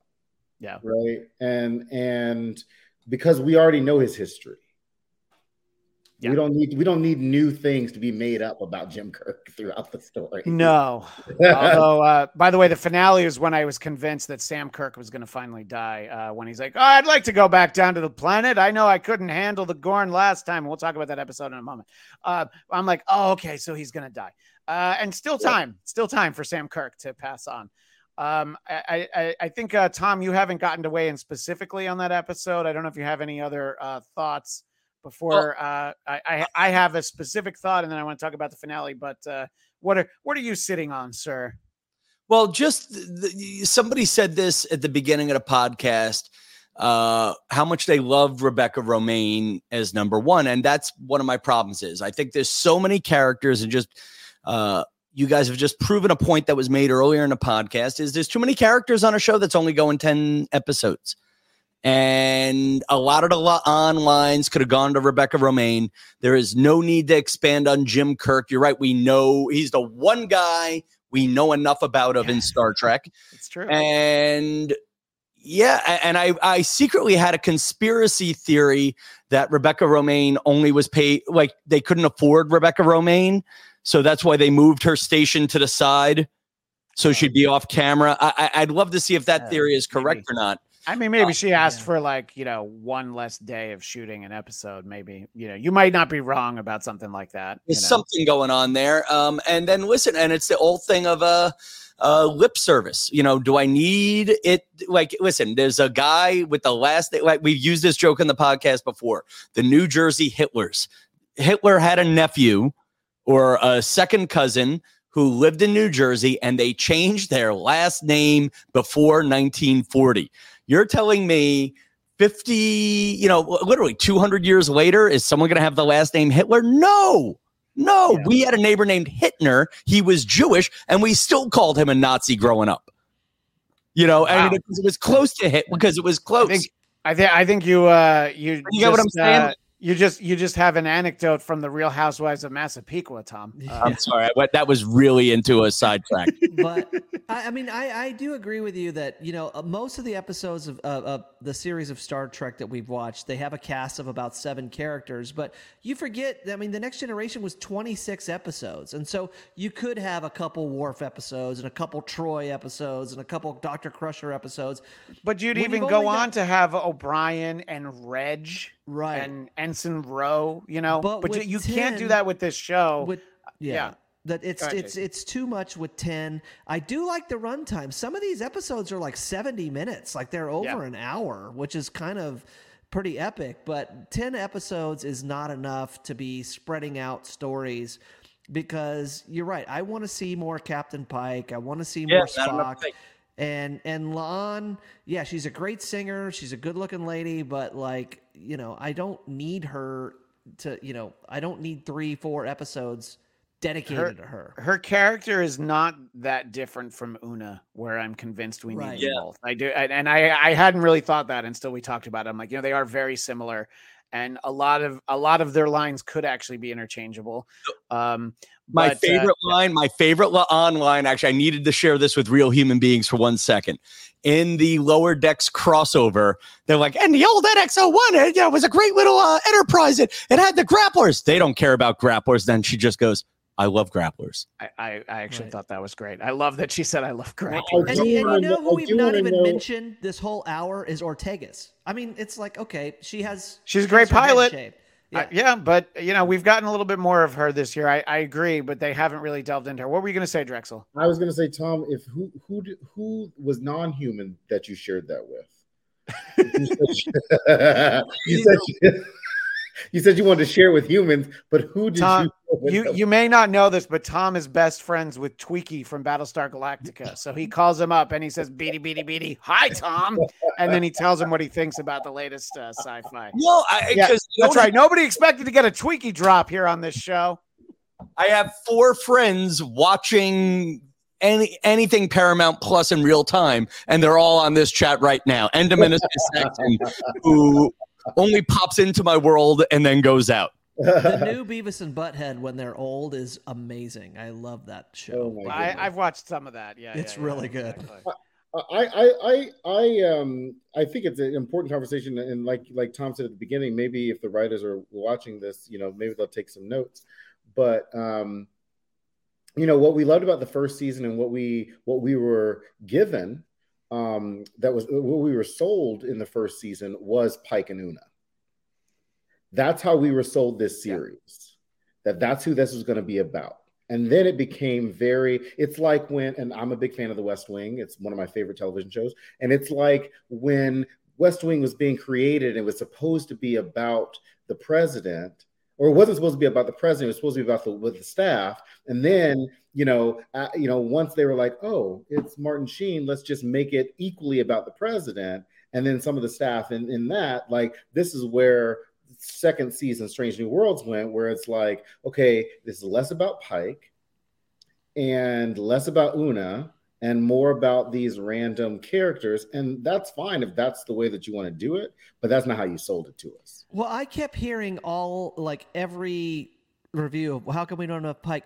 Oh, he had a baby this year, and so they scheduled things around him. And it's like, okay, it's ten episodes. Like I know you got to go up to Canada and film stuff, but it's like. Is that what is that why there's less Pike on this? Yeah, that's all I heard. Like he literally said he had a baby that was supposed to be like right around the time of the second episode, and so they're like, "Yeah, we'll just," you know, which actually makes me wonder if that tomorrow, tomorrow, tomorrow, a plot line was originally written for Anson Mount, and then the idea she comes back and she's working with the captain that she's slept with in another universe, and it's all weird That's fair. you know but you know i'm like they they they really couldn't schedule around his baby to shoot this a little more and get him in some more I mean, episodes you know, Jason, not everybody has all three of their babies at once. So uh, sometimes the uh, I, and I can't imagine how difficult that must be when That you have a them lot all of at time, once. yeah But uh, sometimes you got to take time for the baby, and then there's another one that shows up later. Whew! All of a sudden, you're like, "What happened to the last five years?" But I know what you're saying. right Um, yeah, but I think I felt like we got a good amount of him, and I actually hadn't hadn't heard that. Sometimes you get the feeling that like somebody must not have been available, you know. Um, but uh, hopefully, uh, season three will get more of him. I do want to talk about the finale before we wind up in about ten minutes, but I made a note because I wanted to make sure we talked about something that was teased in season one and not a whiff in this season. Sybok. And uh, nothing Yeah. about Sybok this year. And I was kind of excited to pull on that thread uh, from season one. And for whatever reason, we don't have Sarek. They said, like, oh, the two of you aren't talking. So is that actor busy? And you know, I, I don't I don't know that part of it. I should have looked it up. I, I kind of forgot. they just want to feel our pain of not having Sybok. Look, I I, I want to give them another chance. I want to do over on on Sybok, you know. Uh, uh, so far, but I mean, they teased it, and I'm like, oh, that'll be so cool to kind of deal with it, and then it's like, nope. Um. Anyway, um. Any if anybody has strong thoughts on Sybok, you can jump in. But let's, uh, you know, th- there are other episodes that uh, some I I liked. Uh, some not as much. The the Lotus Eaters, which is the one where like, oh, I've got a headache and I can't remember who I am it was okay, but that that's that's the kind of show I don't want this to be, where the it, ends after an hour and I'm like, oh, good, it's over. I'm like, no, I kind of like the ones that I think about. I like the fact that even though I was mixed on the musical, I needed to think about it. I had to process it for a while. Um, that was very disposable. A couple of those episodes, but now we're stuck thinking about this finale for a very long time, uh, where once again we deal with the Borg and uh, the the two relationships of uh, two of our main leads come into play. We, We deal get, with the uh, so- Gorn. the yeah, Gorn. The Gorn, yeah, you yeah. said and the then we- Gorn. No, but Oh. you're calling them. But, but you said Borg, but I thought you were making a point that I that thought you were making a point. well, I was I in my head I was going to say this show's Borg, but then I uh, yeah, so then I just tripped over it. But because the Gorn are lizards, and because the previous episode of the Bladtcast is uh, an interview that I did with Kenneth Johnson, who was the creator, the writer, director of the miniseries V. Uh, so you can find that the previous episode before this one on the Bladtcast on the audio feed. Uh, I have to uh, say that I did like the homage of the giant ship hovering over the the city, uh, very much uh, out of out of that series, uh, and you know, been been swiped a number of times, most notably in Independence Day. But in any case, um, I think that uh, I felt like that was a good episode. But man, it's like that second Spider Verse movie. I want to know that something's not ending when I'm invested in it. I don't like a big to be continued, especially not for the season finale. You know, because like in the old days, like you know, look, Picard gets kidnapped by the board and Borg, and we meet Locutus. All right, well, we'll see in like three, four months. Three months. That's all we yeah. got to wait to see how that gets undone. This you you were talking about it. It's like easily two years, maybe three. Who knows? Maybe never. Uh, so that part's frustrating. But how did everybody feel about uh, the way the season ended? Let's talk about the uh, the finale, the Gorn, not Borg episode. Uh, uh, the title is uh, H E G E M O N Y, and I'm like hegemon, hegemony, Well, hegemony. that's, that's what the Gorn word that, that is. If you read the books, the Gorn, you know, if it was the the Klingon Empire, the Romulan Empire, and then it was the Gorn hegemony. Okay, the Gorn hegemony. Thank Yeah, you. the Cardassian Union, like that was their word of. Now, what is a hegemony? I really, if I knew this was coming up, I'd define it. Maybe I'll It's- pause and pull the phone it- up. it's my favorite Billy Idol song. Hegemony, hegemony. Look, Who knew there was going to be so much singing? Uh, probably everybody. Drexel, what did you think about the way that the season ended? Uh, you know, Uh, let, let's not let's not hinge on the fact that it was a cliffhanger that'll take years to resolve. But Yeah, well, a- aside from the Born, that's what I'm gonna call him. Um, the, the Jason Bourne. the Born. Um, I, I thought it was. A, I thought the um, the welcome of Scotty Yeah. Was a, a welcome new character. Like I said, you know, I, I mean, if you're going to throw all the characters at us and they're all going to meet at one in one episode, you might as well just throw everybody on the on the ship at some point. Um, but or they could have saved him for season three. I, I it didn't. It really didn't matter. I mean, he could have been a season three character. Um, but then again, we might not get a season three. Who knows? I don't know. Um, but I, I- I thought it was a, an interesting um, episode. Anytime that um, the Gorn are on, I'm always a little confused because they don't talk any any. They don't say anything, and I don't know what their mission actually is. And so somebody might have to like explain that. Like I get the Yeah. old stuff, but like in this new world, they're too far advanced. You know, they're really advanced, and it's like what? Yeah, no, I mean, and and La'an references, you know, having been held on the breeding planet, and the idea, if the idea is they take over any planet they come across and turn it into a Gorn breeding planet, so that there's more of them, that would make sense. But you're you're Yeah. right. Uh, the the Borg, the actual Borg, they assimilate. We get it. Yeah. Uh, Yeah. We get the, the the Klingons. We get that too. Yeah, Uh, you, you know, I I agree. Yeah. I think when you have a series with a series of, of fans who you know who've read the books or who watched it, who've who've been a part of this journey for decades and decades or whatever, when you have a new show like this, you have to explain things. And I don't know that they explain the Gorn well enough outside of La'an's st- story arc to where this finale, to where they should have been the cliffhanger in the finale. You know, like I was like, okay, well, you know, and now and now they've got all these ships. You know, it's like, okay, are the ships more powerful? There's a lot going on, and a lot was not explained in that. I mean, we still got a little bit of Chapel and and and Spock's relationship, you know, which sure, and then you know more was Jim was Jim Kirk in this episode? Not in this episode. This Not is one of the only ones he's not in, actually. Yeah, he's not- yeah. Um, you know, but I also loved more Carol Kane as a teacher. Yeah. Okay, so she so she so she's okay, so she got she's got Una, she's got Scotty. This is where they came from. This is where they like I like that. I wish that was an episode before. Like I you know, we got a little glimpse into why she's there and who she is, and we needed more of that. If you're going to introduce a new character like that, we need more of them in their story arc because we already got La- we already got La'an's story in the first season. And now you've got a new character, and we barely got to see her through this season. And and then at the end, she's like, "Oh yeah, you were my student. You were my best student. Oh okay, Yeah. But I but you always got the worst grades. Yeah, I, I yeah, and I, I know we touched on her, but I do think Carol Kane was a was a great addition because uh, we don't see nearly enough of her, and uh, I I think that uh, they made her character work. It was a little. It was definitely a little abrasive in the in the the not the pilot but the season premiere where she starts walking around. I'm like, all right, I guess this is a loud guest star, but then we got enough of her where I feel like it worked.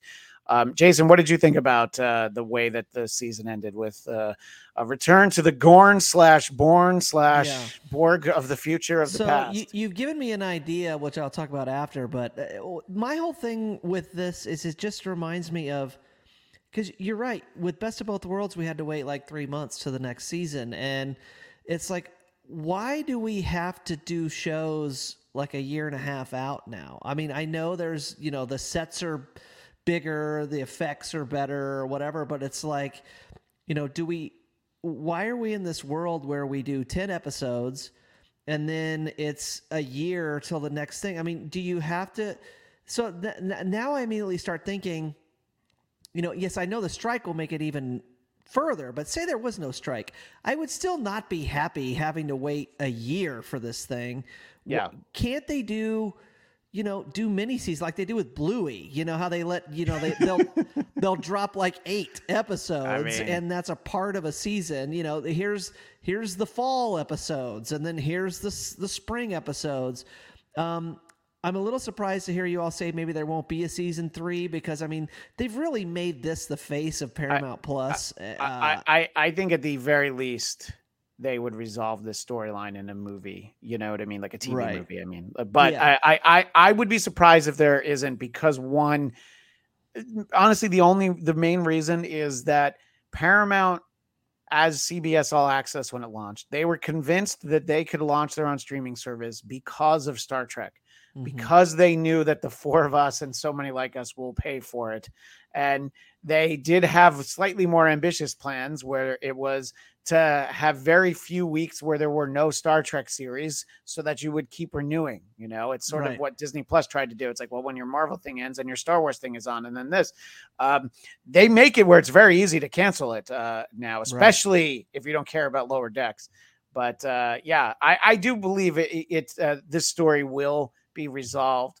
I would assume that they'll they'll find the money. They'll figure out. You know, all these actors are locked in for probably five seasons, if not more, because there are only ten episodes. But But I, you know, look, your your your complaints, faster? by the way, about the short seasons and the time.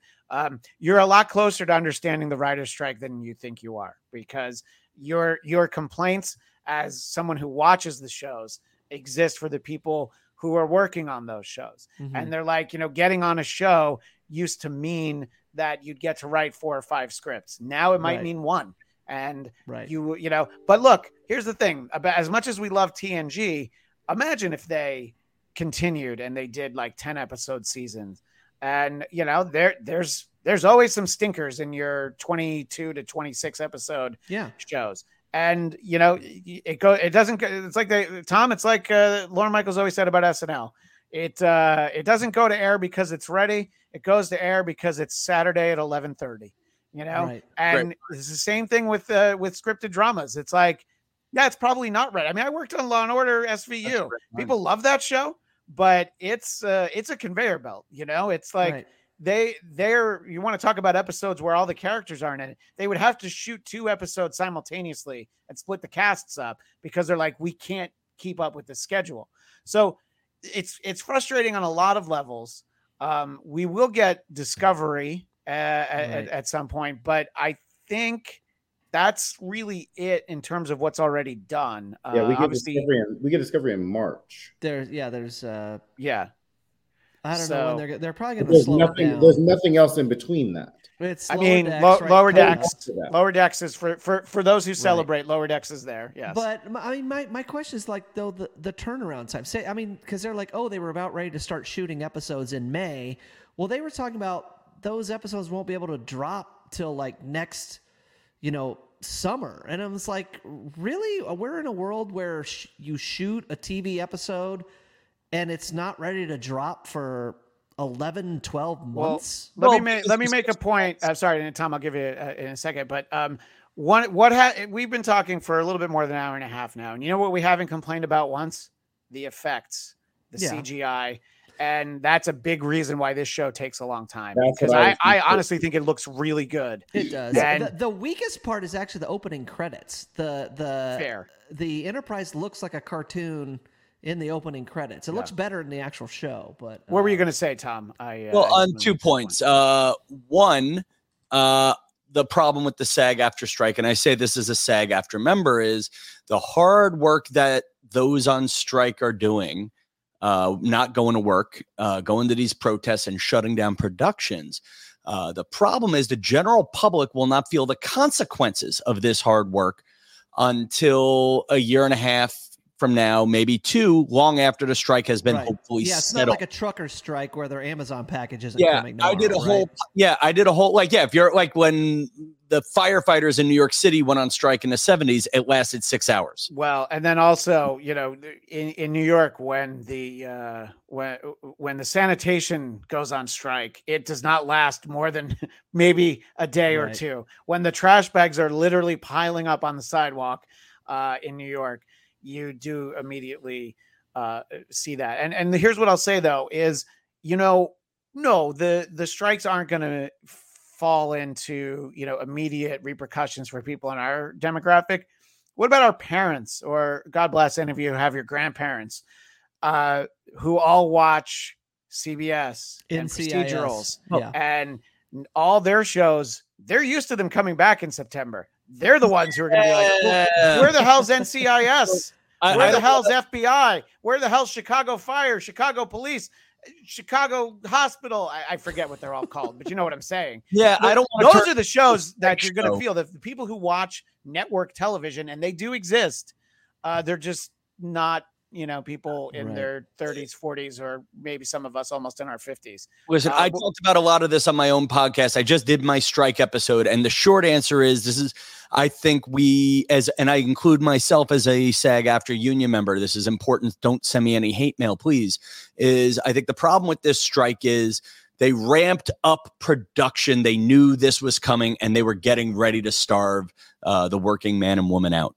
Uh, like right now, they produce. I mean, there are five different Star Trek series on the proverbial air right now. There's a bank of content that they've had ready to go. I still haven't seen Stranger Things seasons four and five or whatever the last two seasons are. Uh, I, I think they're ready to ride this out for a while. Uh, and that said, there's no real. If you're, a, I thought the unions should have gone after Oppenheimer and the Barbie movie. That they we should have done a boy asked America to not go to the movies that are coming out right now. well uh, and I i i i, I did see i did see an interaction you had on on twitter tom and With Mike Royce. the, the reason the reason why you don't do the boycotts is because when it doesn't work it makes you look weak so Yeah. yes it, it, that's why they're saying no don't we're not telling people to cancel netflix cancel disney plus cancel paramount plus any of those things because not enough people will do it you know in Right. in places in the country there are not that many people no no let me put this the reverse way there are plenty of people in the country who are actively plugged in and follow media and follow news they don't obsess about it but who don't even know that there's Exactly. these strikes I- and a lot and and so that's why that's the only reason if it would be effective i think they would say yeah get rid of your netflix. Although to be fair my five and a half year old lucy says she will not watch netflix until mommy goes back to work. I- And this- I we didn't say anything to her. And she's like she's i was like are you gonna finish? She likes a show called rainbow rangers on there. And she's like no not till mommy goes back to work. I'm like all right clearly they Um, pay that's our good kid. Well, I mean Yeah. that's that's going to work in probably Los Angeles, but I can tell Yeah. you here, nobody even probably knows there's a, a, a strike, and even if it was like in the news, like Hollywood actors tell Americans don't go see Barbie, that's going to mean every Well, American's going to say no, no, because them, I, go see Barbie. I- you know, we, we got to we got to almost an hour and forty minutes without uh, me mentioning this name, Drexel. No, you've got Ted Cruz telling people to not see the Barbie movie. But anyway, we should turn the page from one that. thing one thing I was I was just gonna say just to just to circle into the Star Trek realm is because what's happened what's gonna happen is and this is just across the board strike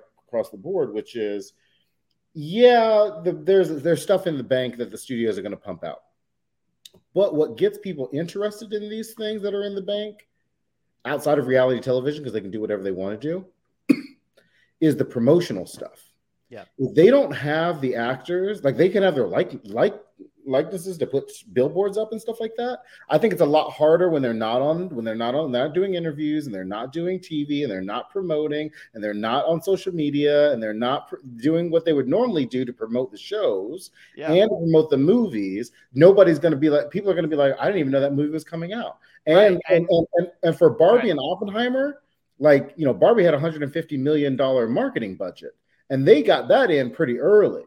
But then the but then you have the Oppenheimer cast which Oppenheimer was already something that people were going, going to go see anyway, walking off the carpet the first day of the strike. You know, so it's like now there's nobody, whether or not it's the Star Trek cast, you know, whoever long, however long this goes on, you know, Star Trek Discovery will have its fans that will go back to it, you know, that will know that it's coming. But people who might be interested, there's going to be nobody to promote Star Trek Discovery, however long this goes and, on. and to Drexel's point, that's why Sony was like, "Yeah, we're gonna." They, they they announced it. We're like, we're putting pause on everything except for Gran Turismo because they'd already started the promotion for that.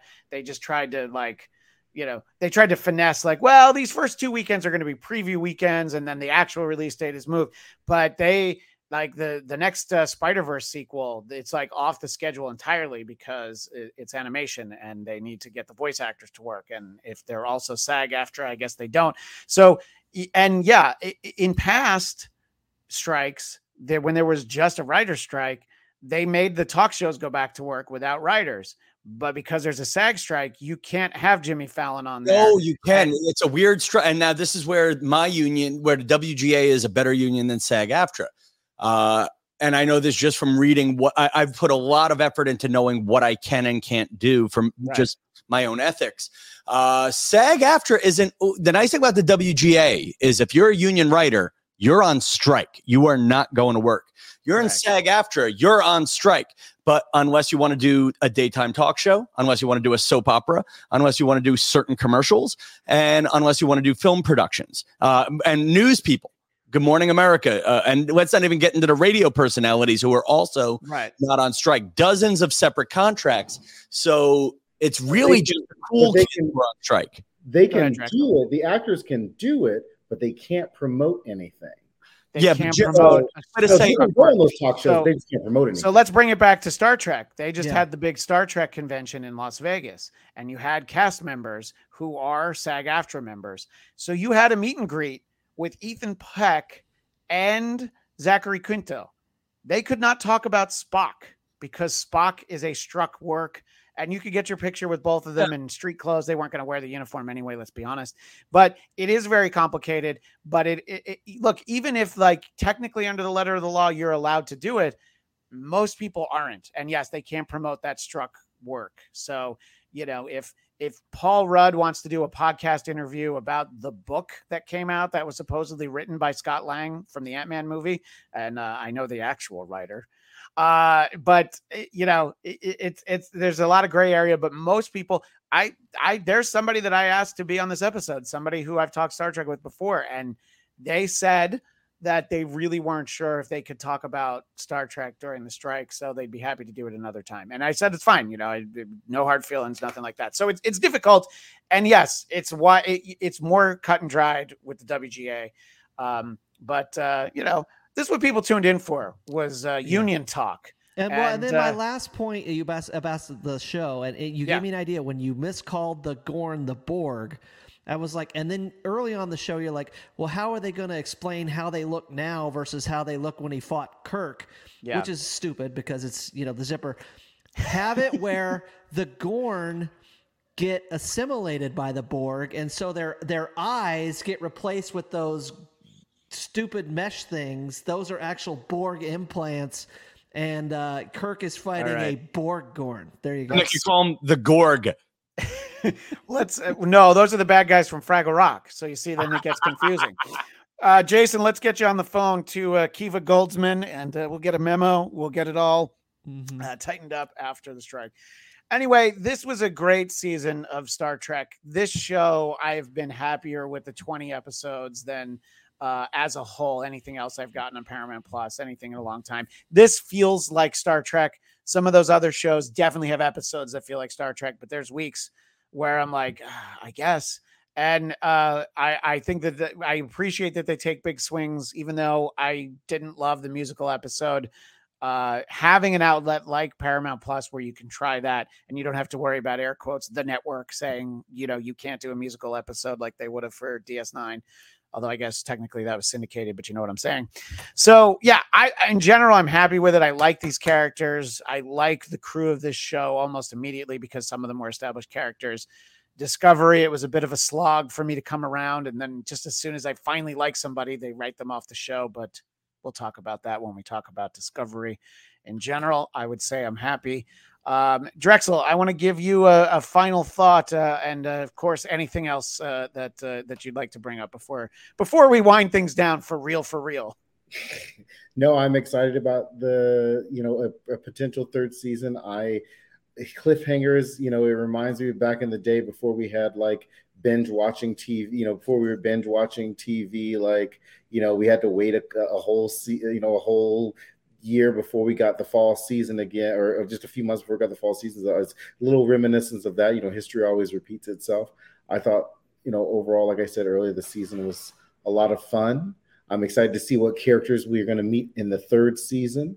Uh, and how all of the how they take our notes from today's episode uh, And they and will. incorporate them into the next season, um, and hopefully uh, one of two. You know, hopefully people are not only supporting uh, our SAG AFTRA partners and our and our WGA members, but also hoping for a peaceful and quick resolution to the strike because it is affecting um, almost every act, uh, almost every part of Los Angeles. Yeah, Uh, and, and and and and not to put any pressure, uh, uh, my kids got to eat. Come on now, uh, but uh, you know it's reminiscent. It, it reminds me of the, not knowing how long it'll be until the show comes back. It's like having to wait from the age of four to seven to find out. Wait, is Darth Vader really his father, or is he just saying that? I mean, what? What? What? He's got a sister? What the? You know. So yeah, I haven't felt like that in in uh, kind of a while. Um, but uh, yeah, I think that uh, you know, hopefully, uh, you know, uh, uh, all these uh, all, all these things go back into production. Uh, the the uh, the lithium crystals are fully restocked, and uh, All know, I'm saying is they can drop four episodes as like you know put it out on time. To, you know, give us the back six. They don't all have to be ten in the can, ready to go wow. when they serve these up.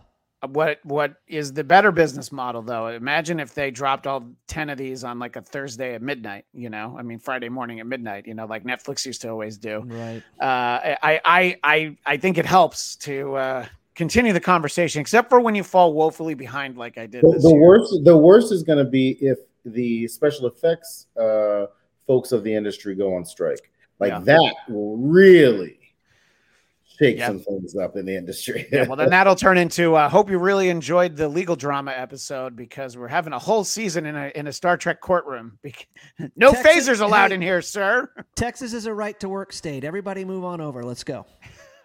You know, I, I'm going to go with.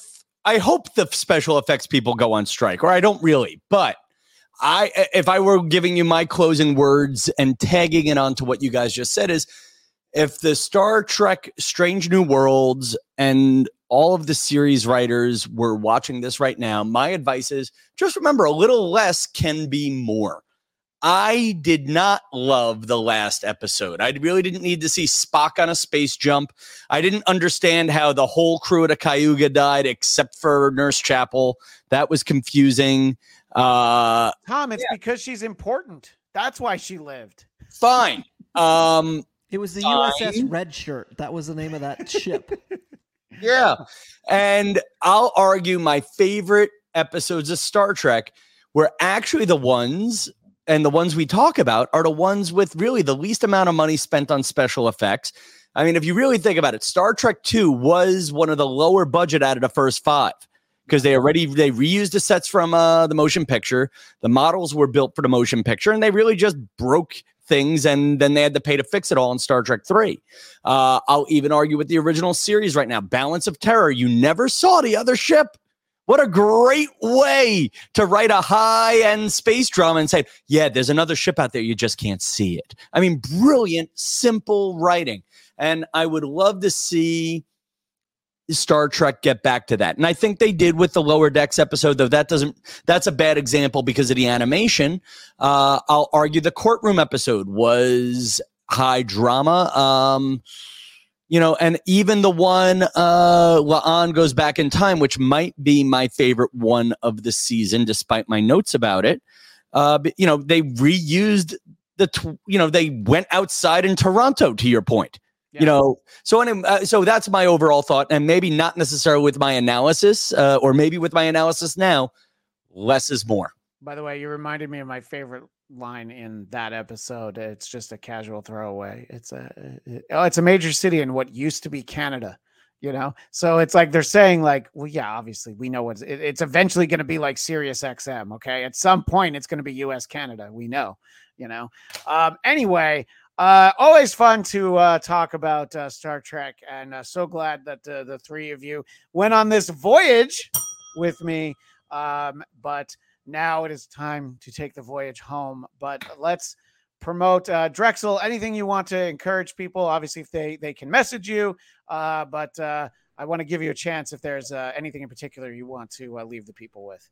Oh, Well, um, you know, leave the people with all I all I kept thinking about is do you hear the people sing? Because Les Mis is here the Pantages. It is uh, a Pantages, I know. Yeah. and so um you know like i said i mean i think i said most of of everything people can follow me at drexel heard because i do most of the political stuff that's where christian and i started i was just talking to chelsea galicia who was just over at my house the other day Oh, and uh, yeah we had dinner the other night but uh for those that that have watched the trump report and have now skipped over into into star trek world but uh um you know like i said I, I think that I, I I'm ready for this new season. This I'm ready for Star Trek to come back. sure. Um, I really hope that we get uh, some Michelle Yeoh at some point. I know that's who you were referencing. Wow, that well, that's- yeah, no, that yeah. I mean, they they uh, very quickly resuscitated that Section Thirty One show. That, that's when- probably what they should have been doing for the past year, but she was off doing another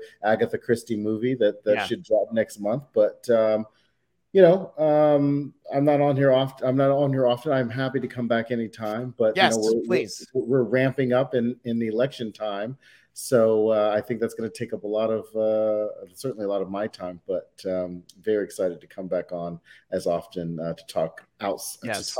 non-real stuff. Yes, uh, for Uh, people who don't know, Drexel is the campaign ma- manager for Mayor Quimby in Springfield. Uh, so, vote, vote.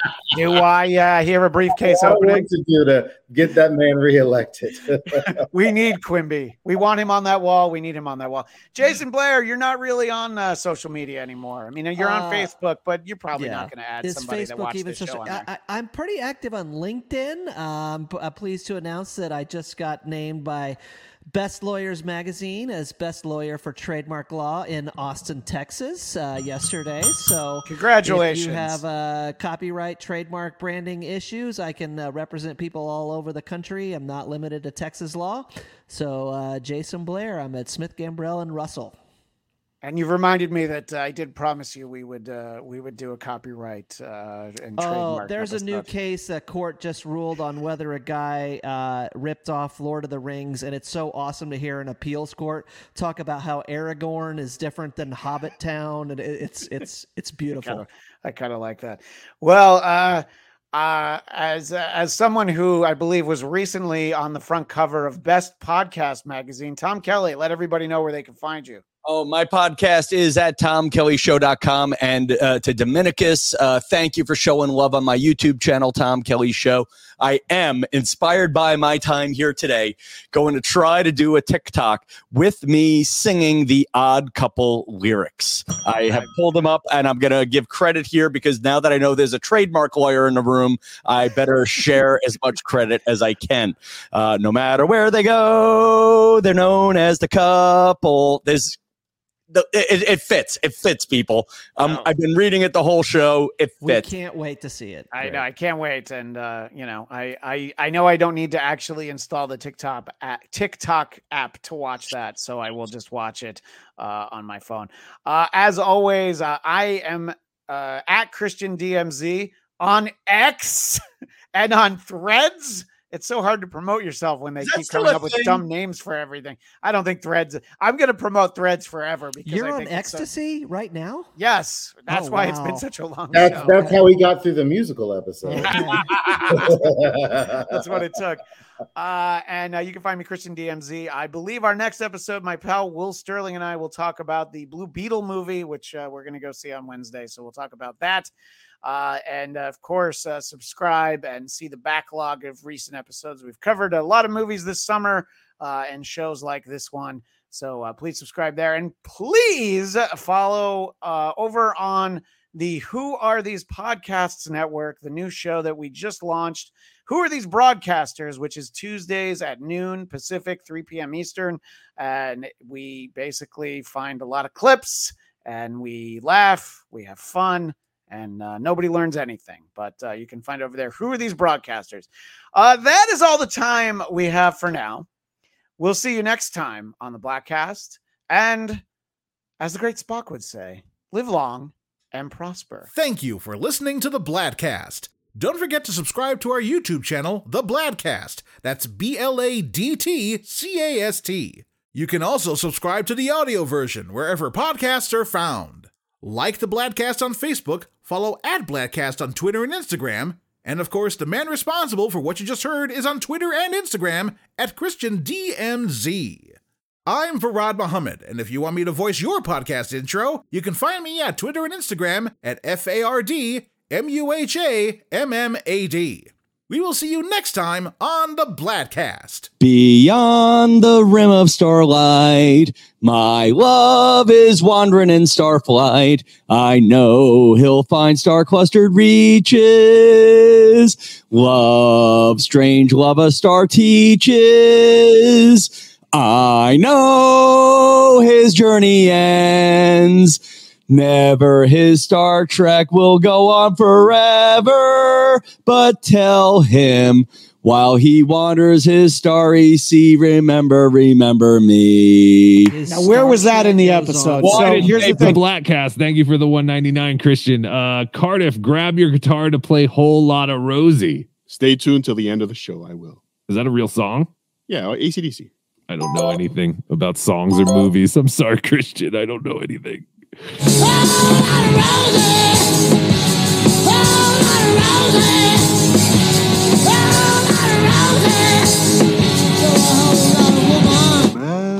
Mousies. Mousies.